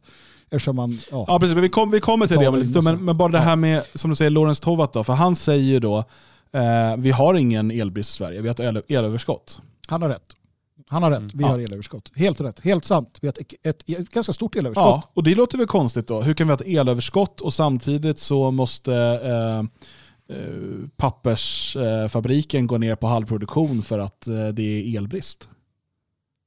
Ja, men det är elbrist. Man kan ju säga att det är lite grann som hemma i många hushåll, att den 25 kommer lönen och då har man ett överskott på pengar. Vilket man gör att man kan gå ut på krogen, man kan köpa hämtmat, man kan skaffa sig nya abonnemang på köpa Netflix. Några öl, inte bara några, ganska många öl kan man köpa. Och sen plötsligt så befinner man sig i ett läge där man inte har några pengar, utan då ligger man på noll kan man säga. Och då börjar man låna lite och då har man ett underskott istället. Mm. Så ungefär har vi gjort med elen. Kort sagt så är det som så här att vi har i Norrland mycket elproduktion som inte står till. Vi har vattenkraft och liknande. Ja, vattenkraft kan också fungera på vintern. Och vi har annan elkraft. Va? Problemet är också det här, eller problemet blir mycket det här att få elen att komma från norr till söder. Matarledningarna är inte vad de borde vara. Det är underdimensionerat. Man har inte investerat överhuvudtaget, verkar det som, i den infrastrukturen. Så det blir stopp, det blir igenkorkat. Och vi har ju inte de här fina kärnkraftverken som vi hade en gång i tiden då, som står och fixar det här lätt och ledigt i Skåne. För där var ju många placerade. Utan då blir det som det blir nu. Och problemet ligger också att det lokalt producerade elen, till exempel i södra Sverige, beror mycket på vindkraft och liknande. Den är ju beroende av att det blåser. Mm. Att de här rör sig. Och det är inte säkert de gör det. Och då har vi en av mina favoritbilder är den här helikoptern som måste flyga upp och spruta massa gift och varmt vatten på förfrusna vindkraftverksrotorer. Precis. Det var inget du behövde göra i kärnkraftverken kan jag säga det. Herregud, det var isfritt. Jävlar vad isfritt det var. Men precis, och det här är så typiskt för politiker att Lorentz Tovatt eller Tavatt eller vad han nu heter, han ljuger ju inte. Men det är ju totalt irrelevant. Alltså det är som du säger, det är liksom att konstatera att utslaget över en månad så har jag tillräckligt med pengar för att köpa mat också idag. Men eftersom att jag inte har tillgång till de pengarna så det blir helt absurt. Det är liksom så här statistisk lögn bara helt enkelt. Utan istället måste vi då importera kolkraft ifrån Tyskland och Polen och allt vad det nu är. Och det blir ju i det närmaste patetiskt. Men låt oss då prata om det här som du var inne på. De här då, ja men nu jävlar, nu ska vi alla klockan 18 idag ska vi dra på våra dammsugare för att visa de här jävlarna, de ska inte bestämma när vi kan få dammsuga. Jag ska ut och bränna runt med min dieselbil extra mycket och sådär. Det är ungefär som att köpa mängder av plastpåsar när plastpåseskatten kommer. Mm. Dag efter, ja. Typ. Ja, det är ju så här, om man börjar så här, jag förstår den initiala reaktionen. Att vad är det här för jäkla, nej nu jäkla ska de få se, nu ska jag dra massa el här. Men det är ju också liksom, det är ju att skjuta sig själv i foten. För det första så betyder det en himla massa skattepengar till staten. Mm. För det andra så är det, Kristoffer Dullny skrev om det på Twitter och jag skickade vidare och skrev att det är varken rebelliskt eller revolutionärt. Det är liksom, det är typiskt reaktionär sak att göra, vilket gör att du bara kommer förlora. För att helt ärligt, är det ökad liksom konsumtion av naturresurser? Är det liksom vårt mål på något sätt? Jag skulle säga snarare tvärtom. Ja, alltså det beror lite grann på vilken position du intar. Men för min del som nationalist, alltid, så har det varit minskad konsumtion. Jag hatar konsumtionssamhället. Hatar hela den här moderna världsordningen. Jag tycker man ska lyda Gud mer än mammon. Det är en grundläggande uppfattning. Och att vi ska på alla sätt och vis ha mindre konsumtion. Det betyder inte att du inte får en platt-tv, men det betyder att vi ska ha en inhemsk produktion av svindyra platt-tv-apparater som håller en livstid. Mm. Alltså det är snarare det, en hållbarhet som jag är ute efter. Jag menar inte att alla ska gå i säck och aska och liksom äta sin egen avföring, vilket är inte hållbart heller i längden. Är det de två alternativen du såg annars? Ja, men det är lite de två alternativen jag ser. Jag är ju väldigt svart eller vit, va? Så att jag blir ju vansinnigt arg när jag ser sånt här, att nu ska vi någon jävla memer och skit på nätet som kommer ut med folk som ska konsumera mer. Jag hade samma sak när jag jobbade som lastbilschaffis, och jävla människor som säger nu ska jag ut och låta bilen gå på tomgång hela natten och så här. Ja, man kan säga det för att man blir arg.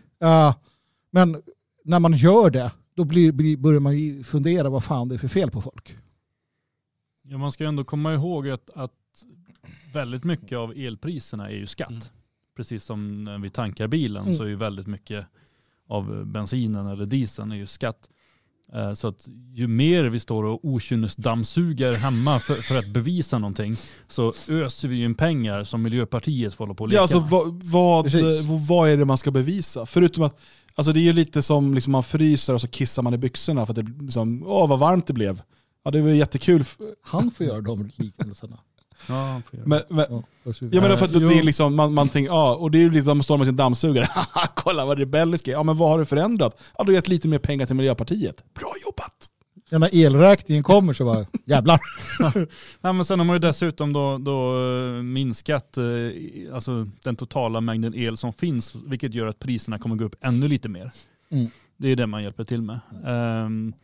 Nej, det är ingen favoritsysselsättning när jag ser på det. Jag har sett ganska många nu som håller på och skriver om det här, och även på mina egna sociala medier och så. Att nu jävlar ska vi dammsuga. Och det är folk, jag kan inte tänka mig att de går runt och dammsuger i vanliga fall. Liksom.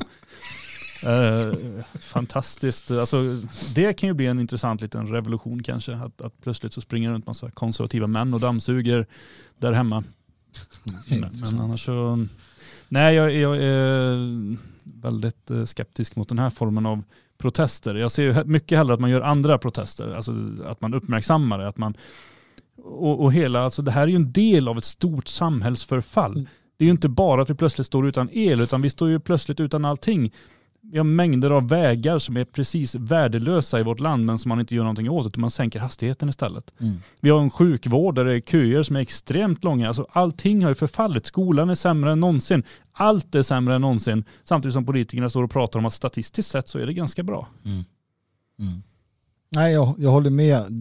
Vi måste hitta det rätta anslaget i vår motståndskamp. Så för att det ska kallas det. Det här är bara... reaktionär dynga. Ja, och precis. Men det är den här initiala känslan. Det känns bra. Liksom.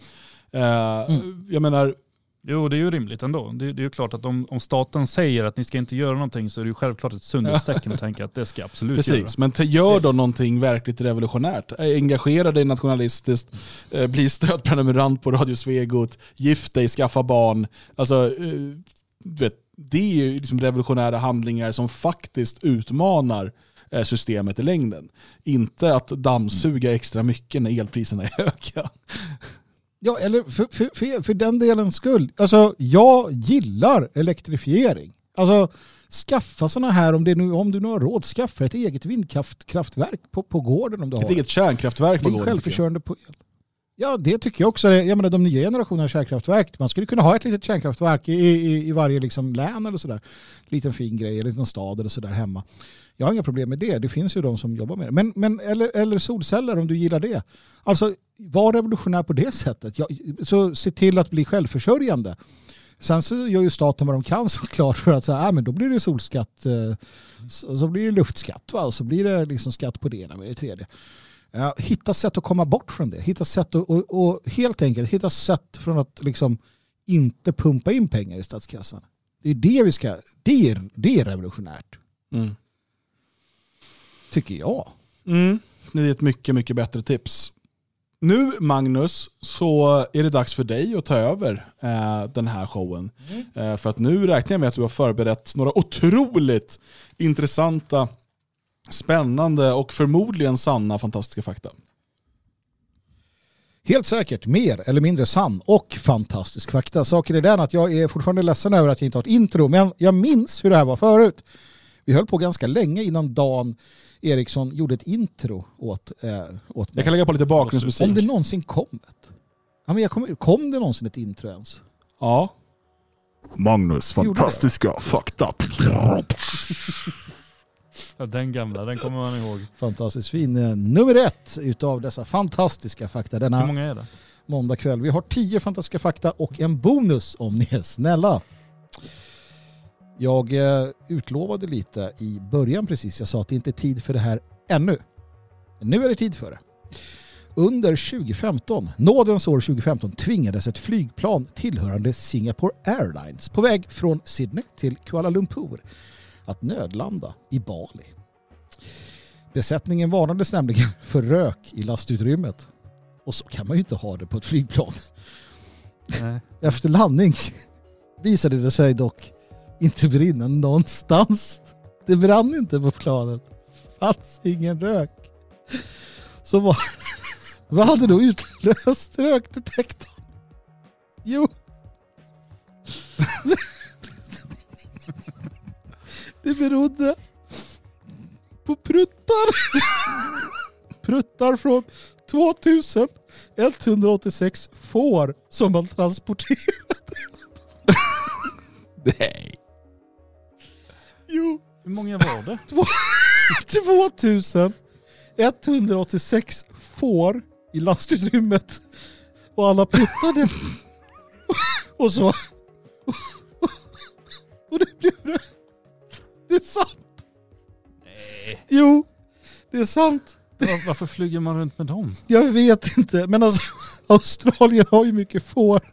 En stor fårpopulation. Men var det så här fårflyktingar som bara, vi sticker. Men alltså, det här kan ju inte stämma. Nej. Alltså, vi brandlarmet av det. Nej, rökdetektorn. Alltså, det... Rökdetektorn. Så jävla absurt. Ja, vi har några sådana här rökdetektorer i Svenskarnas hus ju. Ta det försiktigt när ni har ärtsoppat. Ja, men vi ska ta hit 2000 får ska in i Svenskarnas hus. Får vi se 2000 får, eller som sossarna brukar kalla det, partiårsdagar. Precis. Jag vet inte, alltså det är så många saker här också. Hur fick du in fåren? Alltså, hur många får... Men varför slaktar man inte dem innan man tar dit? Nej, men de kanske skulle para sig på vägen. Kanske också spelade in, jag vet inte. Det är i alla fall sant. Och helt sjukt. Ja, vi får tro på det helt enkelt. Tack. Nummer 2. Fan, sjukt. Kommer allt vara pruttrelaterat? Nej, det blir inga mer flatulence nu inte. I samband med att man letade efter vrakdelar från rymdfärjan Challenger år 1906. Ni minns Challenger som kraschade, åkte upp och gjorde den där saltomtalen.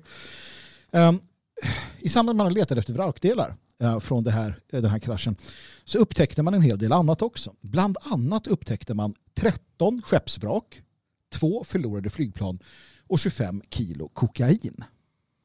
Inte illa. Nej. Hela fredagskväll. Så tänk vad det ska krävas för att man ska hitta det. Ha. Det var inte roligare än så. Det här var bara intressant fakta. Alla är inte så där förlösande. Nej, det är bra. Det här, vi lär oss saker. Jag vet bara inte vad jag ska göra med den information. Nej, men det, vill du ha tag på något, krascha en rymdfärja till exempel, då vet du att det kommer hitta. Jag tror att det är billigare att köpa 25 kilo kokain direkt. Ja, det kan det vara. I samband med, nej det där var nummer 2, nu är det nummer 3. När en man stämde Pepsi efter att ha, och hävdar han då, hittat en mus i en burk Mountain Dew, så förlorade han mot läskjätten. Försvaret kunde nämligen bevisa att en mus, om den hamnade i en burk med Mountain Dew, skulle ha lösts upp dagarna efter, innan läsken hann komma till någon butik. Var det ett bra försvar? Jag känner också att det är liksom... Ja. Det är som, jag har ju druckit... Ja. Jag har druckit Mountain Dew. Jag tycker att den ibland kan vara välsmakande, väldigt söt och sådär, men nu undrar jag om jag någonsin igen ska dricka Mountain Dew. På några dagar bara? Ja. Vad gör det med vår magsyra kanske kan besegra den? Det måste ju vara det, att den på något sätt neutraliserar den. Jag hoppas ju det. Ja, verkligen. För om jag som människa ligger några dagar i Mountain Dew, då försvinner jag. Det här är ju så bra. Du vet, när man har mördat lite folk och man behöver göra sig av med liker. Du vet, folk tror syra och sånt där. Det är massa, du vet, köp massa Mountain Dew. Och det här är också ett tips till er detektiver där ute. Att om ni vill försöka hitta mördare och sånt, kolla folk som har köpt mycket Mountain Dew. Överkonsumtion av Mountain Dew kan också betyda seriemördare. Men det är samma med alla de här lifehacks som finns med cola. Så här, men cola kan få bort rost och det är liksom rengör det här. Alltså cola kan ju typ få bort vad som helst. Och så sitter jag här nu med ett litet glas cola och tänker att... Ja. Sån är du. Dör inifrån. Nummer 4, fantastiskt faktiskt, den här tyckte jag var bra. Jag försöker utbilda också, som sagt. Samma dag som Neil Armstrong och Buzz Aldrin tog sina berömda första steg på månen, och där försvann Kibono-gänget. Och la på igen i vredesmod. Skulle vara konspirationer. Samma dag som Neil Armstrong och Buzz Aldrin tog sina berömda första steg på månen så fanns sovjetisk närvaro på månen. Dum. Jaha, tänker ni, vad 17? Jo, ryssarna hade nämligen skickat en obemannad farkost för att plocka stenar från månen. Luna 15 hette den. Och samtidigt som USA, alltså Buzz och Neil, gick på månen så kraschade Luna 15 in i en bergsida 55 mil bort. Men man hör ju inte sånt. Månen, det hörs ingenting, så det märkte inte de. Har du varit där? Nej, men jag har sett Toy Story med Buzz Lightyear. Vet ni att Buzz Lightyear Buzz Lightyear samma förnamn, vet. Coolt, va? Ja. Han heter naturligtvis inte Buzz Aldrin. Nej. Han heter Buskias. Men är det inte rätt kul ändå att den kraschade där? Jag undrar om de såg det hända och bara Houston, we have a rocket attack. It's from the Soviets. Det hade ju varit schysst om Sovjet bara började skjuta på dem. Han kanske är den första som klev av, men inte den första som kom därifrån. Den kampen fortsätter. Men är det olagligt att skjuta folk i rymden? Det är lite som Estonia där. Det beror på vilken flagga du har på din rymdfarkost. Ja, just det. Grattis förresten till dokumentärfilmarna som blev friade. Ja, grattis så mycket. Det är också fantastisk fakta. Sätt en tysk flagga på din båt och du får göra vad fan du vill. Precis, fråga Bismarck. Kan ju sluta åt helvete också. Nummer 5. Pringles använde en av dåtidens superdatorer när de tog fram formen på sina chips. Detta behövdes för att säkerställa att chipsen inte flög all världens väg vid packning samt att de höll när de staplades på varandra under transport. Flög all världens väg. Ja, för det är nämligen så att själva systemet att packa en rulle Pringles är att de skjuter med luft. Alltså chipsen kommer och så... Och aerodynamiken är livsviktig. Är det fel aerodynamik, fum, då flyger de iväg. Va? Mm. Och det här skedde någon gång 1956 så man använde en dator stor som Svenskarnas hus för att få fram den här formen. Inte det spännande? Alltså jävla Pringles, jag tänk på det. För att bra chips är ju skivad potatis. Pringles är ju pressad potatismassa och massa annat såklart. Och dessutom, om ni kollar noga på väldigt ofta, inte alla länder, men jag tror i Sverige, så kommer ni se en fin liten korsärstämpel också på Pringles. Så håll er borta från dem. Jag tror inte den är den borta? Ät Pringles. Ja, nej, men jag tror att jag har inte sett den på några år. Jag brukar ändå gå och titta i butikerna faktiskt. Men den fanns ju där för. Ja, för jag minns att det var så. Det var en av anledningarna till att jag bojkottade. Men jag tror, va? Jag har ju tittat på typ Seinfeld och sånt där. Där säger man kosher, det är ju, it's good, you know, kosher. Something is kosher. Hanna Cohen. Ja, ni är konstiga ni. Men det är inte konstigare än om man väljs till senator i USA och får sin plats vid en speciell bänk som ligger vid en av de mer använda inutgångarna. Så ingår av tradition att hålla bänken knölfylld med godis. Mm. Och så här har det varit sedan 1965 då senator George Murphy började med det. Han började med att lägga godis som man kunde ge till sina kompisar när de kliver in. Och det är en tradition som har fortsatt sedan 1965. Och så den som har den platsen måste köpa godis till man. Jag trodde man fick en plats med massa godis. Nej. Ja, det finns kanske lite ett stash när du kommer dit. Va? Men annars är det upp till dig att hålla det fyllt. I mitten av 1980-talet så avslöjades det här då i en intervju med senatorn som då hade den här godisbänken. Och den är fortsatt aktiv. Ett problem. Man får inte äta inne i senaten. Vad ska man äta till då? Smygäta inne i senaten när det är tråkigt. Eller att man tar sin godbit när man går ut. Jag vet inte, men det är i alla fall en bänk fylld med godis. Kan vara olika godisar. Finns det bilder på detta? Ja. Candy Bench Senat. Jag håller på och söker nu. Jag har sagt på Candy Bench senaste. Det är inte rätt va? Nej, inte senat, helt. Helt rätt är det. Så att, jag ska se om du är... Oj. Det var lärorikt idag tycker jag, Magnus. Vill ni se hur det ser ut eller? Alltså, ni ser inte kameran ändå va? Nej, jag har sett det. Men visa gärna alla andra. Visa så kan jag se reprisen så. Precis. Ja, men jag tänkte att det här är mer lärorikt. Ibland måste man balansera. Alltså den första var så jävla galen. Så jag måste balansera det här ordentligt. Det kommer lite tokigt också naturligtvis. Så här ser det ut då. Tror du ändå, på första gången så trodde jag ändå på allt du sa. Mm. Den här gången är jag lite mer skeptisk till somliga saker. Mm. Ja, har du sett den då? Den visas just nu i sändning. Det är en sån och man vet inte vilken det är innan man har fått den platsen liksom. Nej, precis. Kul. Men sen vet man. Så är det mina vänner. Vi går vidare till nummer 7. Men det är så här bara tradition. Man kan bryta mot den. Man åker inte i fängelse eller så. Nej, men vet du tusen vad som händer på nästa så här sodomimöte med Skull and Bone Society. Nej. Lär gått helvete. You have erased the candy. Now we will erase you. Oh shit. Cohen my brother, come here.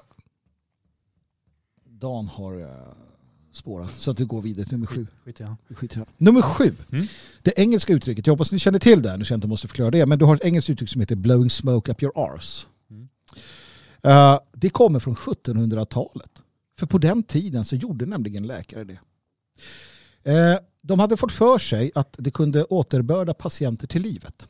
Så när särskilt populärt var det vid drunkningsolyckor.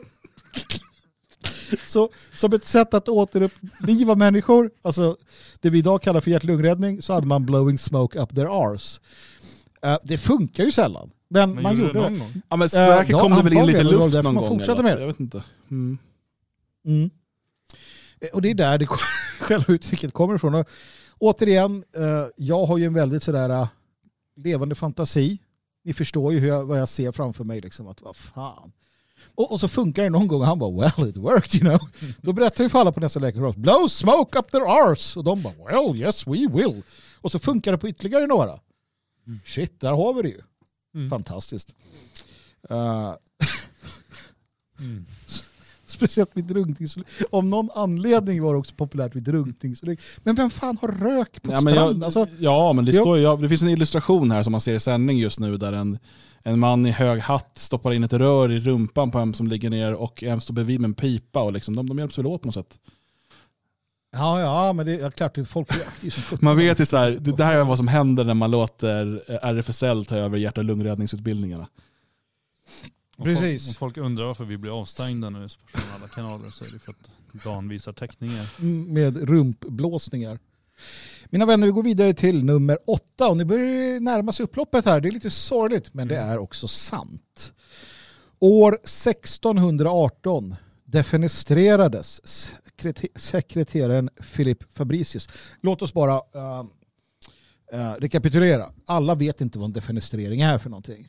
Det är att bli utslängd från ett fönster. Ja, måste fönster ska vara stängt också va? Ja, det ska vara stängt. Det är en del saker som måste uppfyllas. Av någon anledning så har man ägnat sig ganska mycket åt detta i Prag. Jag vet inte varför. Men det finns 2 officiella defenestreringar i Prag. Sen finns det många man kan inofficiella defenestreringar. Illustrationerna vi just nu visar så är fönstret öppet. Så det räcker nog bara kasta iväg dem. Jaså, men är det säkert att det är en riktig defenestrering du visar? Säkert. Ja, nej, men i alla fall. År 1618 defenestrerades sekreteraren Philip Fabricius under andra defenestrationen i Prag. Han överlevde dock, han och de andra, då han landade i en dynghög. Det som var att protestanter kastade ut katoliker och de här katolikerna, 2 stycken domare plus då Fabricius, de hävdade att det var änglar som hade skyddat dem medan protestanterna hävdade nej, ni hamnade i en dynghög, det var det som räddade er. Där de tvistade lärde, naturligtvis. Men han överlevde i alla fall. Och han blev därefter adlad som, och det här måste sägas på engelska, Baron of Highfall.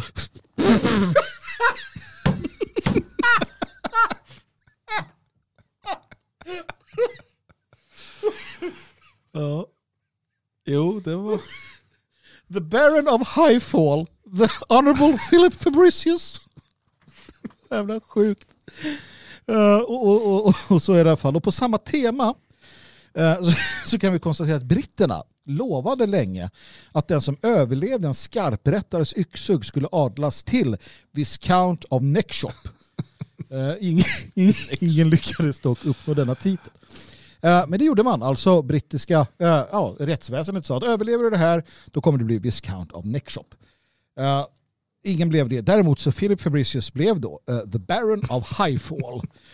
Vilket är fantastiskt i sammanhanget. Ja. Nu blir det lite mer kunskapsbaserat.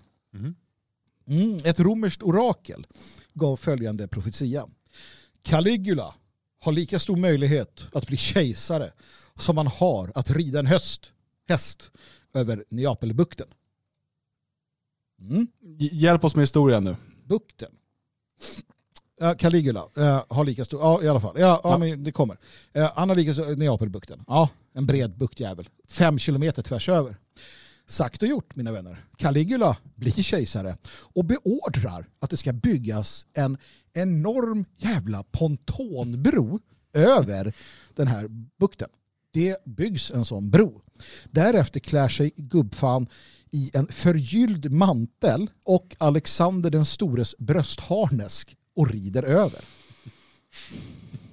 Jag menar, ja, men då gav han ju oraket rätt. Ja. Nej. Jo. Han har på sätt och vis gör han ju det. Men oraklet säger naturligtvis så här eftersom ingen kunde tänka sig då så jävla dumt som hade att rida över. Genom att inte bygga den där jäkla bron så hade han ju överbevisat oraklet och vunnit. Och visst, kolla, du kan ju ingenting. Det enda han gjorde nu var ju att göra att oraklet kan fortsätta. Hon kan ju bara säga så här, jag... det var nog en han, va? Ingen aning. Nej, det var en hon. Det är klart det var en hon. Nej. Men alltså du förstår ju, det är ett Dan Eriksson, du förstår inte hur, håll dig till dina jävla bloggar om quattro-musik. Quattro stagioni, jag kollar pizzabilder. Ja, du förstår ingenting om hur det här fungerar. Och du förstår heller inte att det här sades på latin, då det har ett mer intrikat Låt mig höra, jag kan edare, purgare, våmare. Caligula vann. Edare, purgare, våmare. Kan vi mjuta Dan? Nej, det är jag som motsatt sändningen. Caligula förlorade för att han gav oraklet rätt. Caligula är en förlorare för alltid. Ja just det, vad ska han göra? Ska han komma och slå mig eller? Caligula är också en stor bordell i Berlin. Mm. Är det? Det kan vi åka och göra studiebesök. Den elaka läraren i Hets. Jag kan inte mycket om vare sig elaka... Nummer 10 mina vänner. Nummer 10 efter den här är det bara en bonus kvar. Vilket gör att vi egentligen har 11 från nu. Jag vet inte. I konungariket.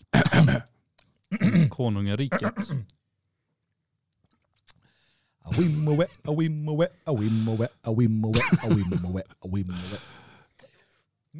jungle. Ja, du. I konungariket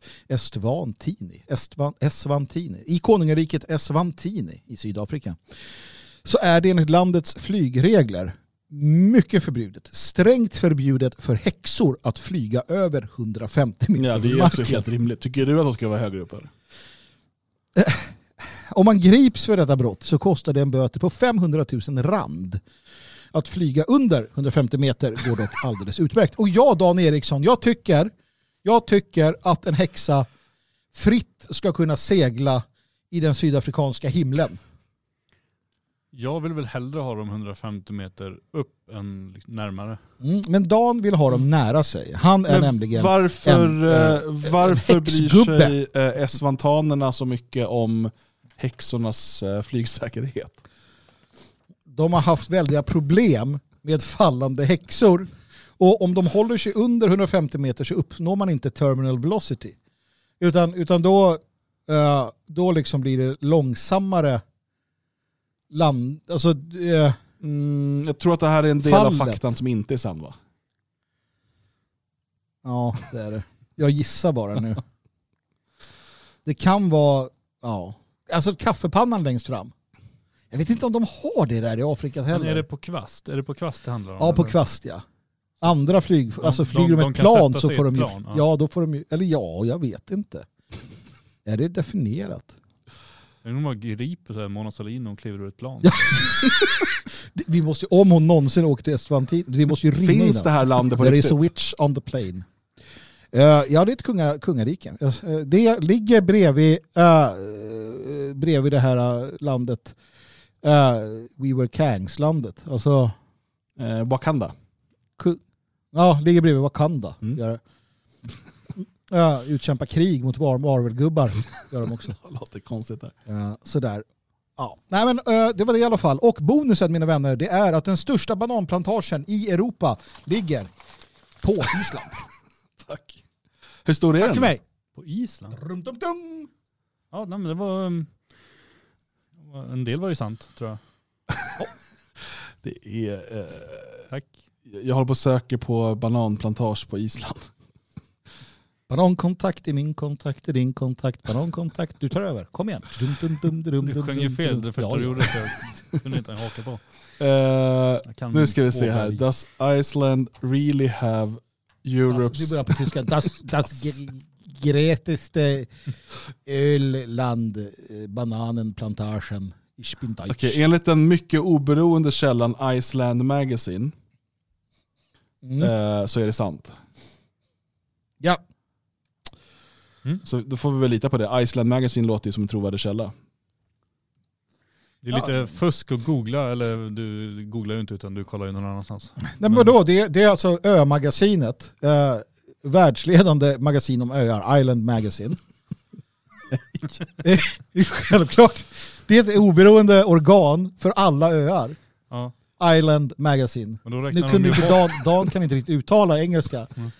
Så han sa Island. Alltså. Ja, men nu räknar de ju bort alla fastland där det kan finnas enorma plantager. Absolut. De här får ju bara de som får plats på en ö. Ja, det måste vara en ö. En ö. Men ett plantage, per definition måste inte ett plantage finnas på en ö. Nej. Jag tänker att vi borde ha ett bananplantage i Älgarås och så importerar vi arbetskraft som kan arbeta på plantagen. Absolut. Vi är helt Älgarås-bananen. Vi ska använda 2000 får för att gödsel och sånt. Det finns lite grann i skattkistan nu på D-Live och jag kommer öppna den nu så att det delas ut här bland vi slänger i 50 citroner extra här så att det blir riktigt kul. Så har man varit aktiv i chatten och sådär nu så är man med i utlottningen här utav en massa kryptovaluta som nu räknar ner om 30 sekunder så delas det nämligen ut. Så var beredda. Mm. Bananer kan vi tyvärr inte dela ut men citroner kommer. Inte än. Det kommer sen när vi lanserar vår egen kryptovaluta banan. Den är backad av fysiska bananer som vi har i Svenskarnas hus. Ja, som vi importerar från Island. Den största öbaserade banankolonin i världen. Så där, Nintendo Jimmy, Gutmensch 1, Viktor Nord, Joakim P och Uncle A har fått dela på citronerna. Stort grattis. Ni vet ju nästa sändning så donerar ni tillbaka dem och så håller vi på så här. Ja, precis. Ja. Så länge vi landar på plus som ett kasino så är vi nöjda. Och under den här sändningen och strax innan så har det dessutom kommit till... För att vi har ju blivit partners på D-Live. Alltså vi kommer ju bli avstängda snart. Men då kan man bli någon typ av prenumerant. Och liksom donera en fast summa varje månad. Och både Spider och TKNO har blivit det. Så vi får väl ta och tacka för det. Det är ju en typ av stödprenumeration det också. Ja, fantastiskt, det tackar vi för naturligtvis. Tackar. Tack ska du ha. Så, och vill du hjälpa till att stödja Radio Svegot, gå in på svegot.se och teckna en stödprenumeration. Det går också att donera. Och framförallt hjälp till att sprid programmen, sprid information om Radio Svegot. Det här är vårt måndagshäng som vi har tillsammans. Men det finns ju mycket, mycket mer att höra. Och redan imorgon bitti så är det ju Sverige vaknar med Björn och Ludvig. Och sen på kvällen så håller Jalle Horn i ett samtal. Jag tror det är med dig, Magnus, och med Ludvig. Vad är det ni ska prata om? Eller du hör. Ja, om det är det så ska vi prata om svenska upptäcktsresande. Jag kommer naturligtvis prata om Sven Hedin, men vi kommer också gå igenom den här ballongflygningen till Nordpolen, André, och sen så blir det lite sjöröveri, men sjökonster med Nordenstjärna heter han, och nordost, nordväst, någon passage uppe i norrut, över långt upp i där det är kallt och isigt. Glasklart, det borde ni lyssna på imorgon. Iskallt. Vi tre kommer nu att hoppa in i Radio Svegots chatt på Telegram. Det finns ju en röstchatt där man kan komma in och där kör vi ett litet eftersnack. Så att är du med live, gå in på Telegram, gå in i Svegots chatt och gå in i högst upp så kan man välja voice chat. Så kan ni vara med och lyssna, alternativt skrika osammanhängande saker. Men nu är sändningen, den ordinarie sändningen, slut för den här kvällen. Kväll med Svegot är tillbaka nästa måndag. Glöm inte svegot.se, nationalisten.se och detfriasverige.se. Tack och god natt, Sverige.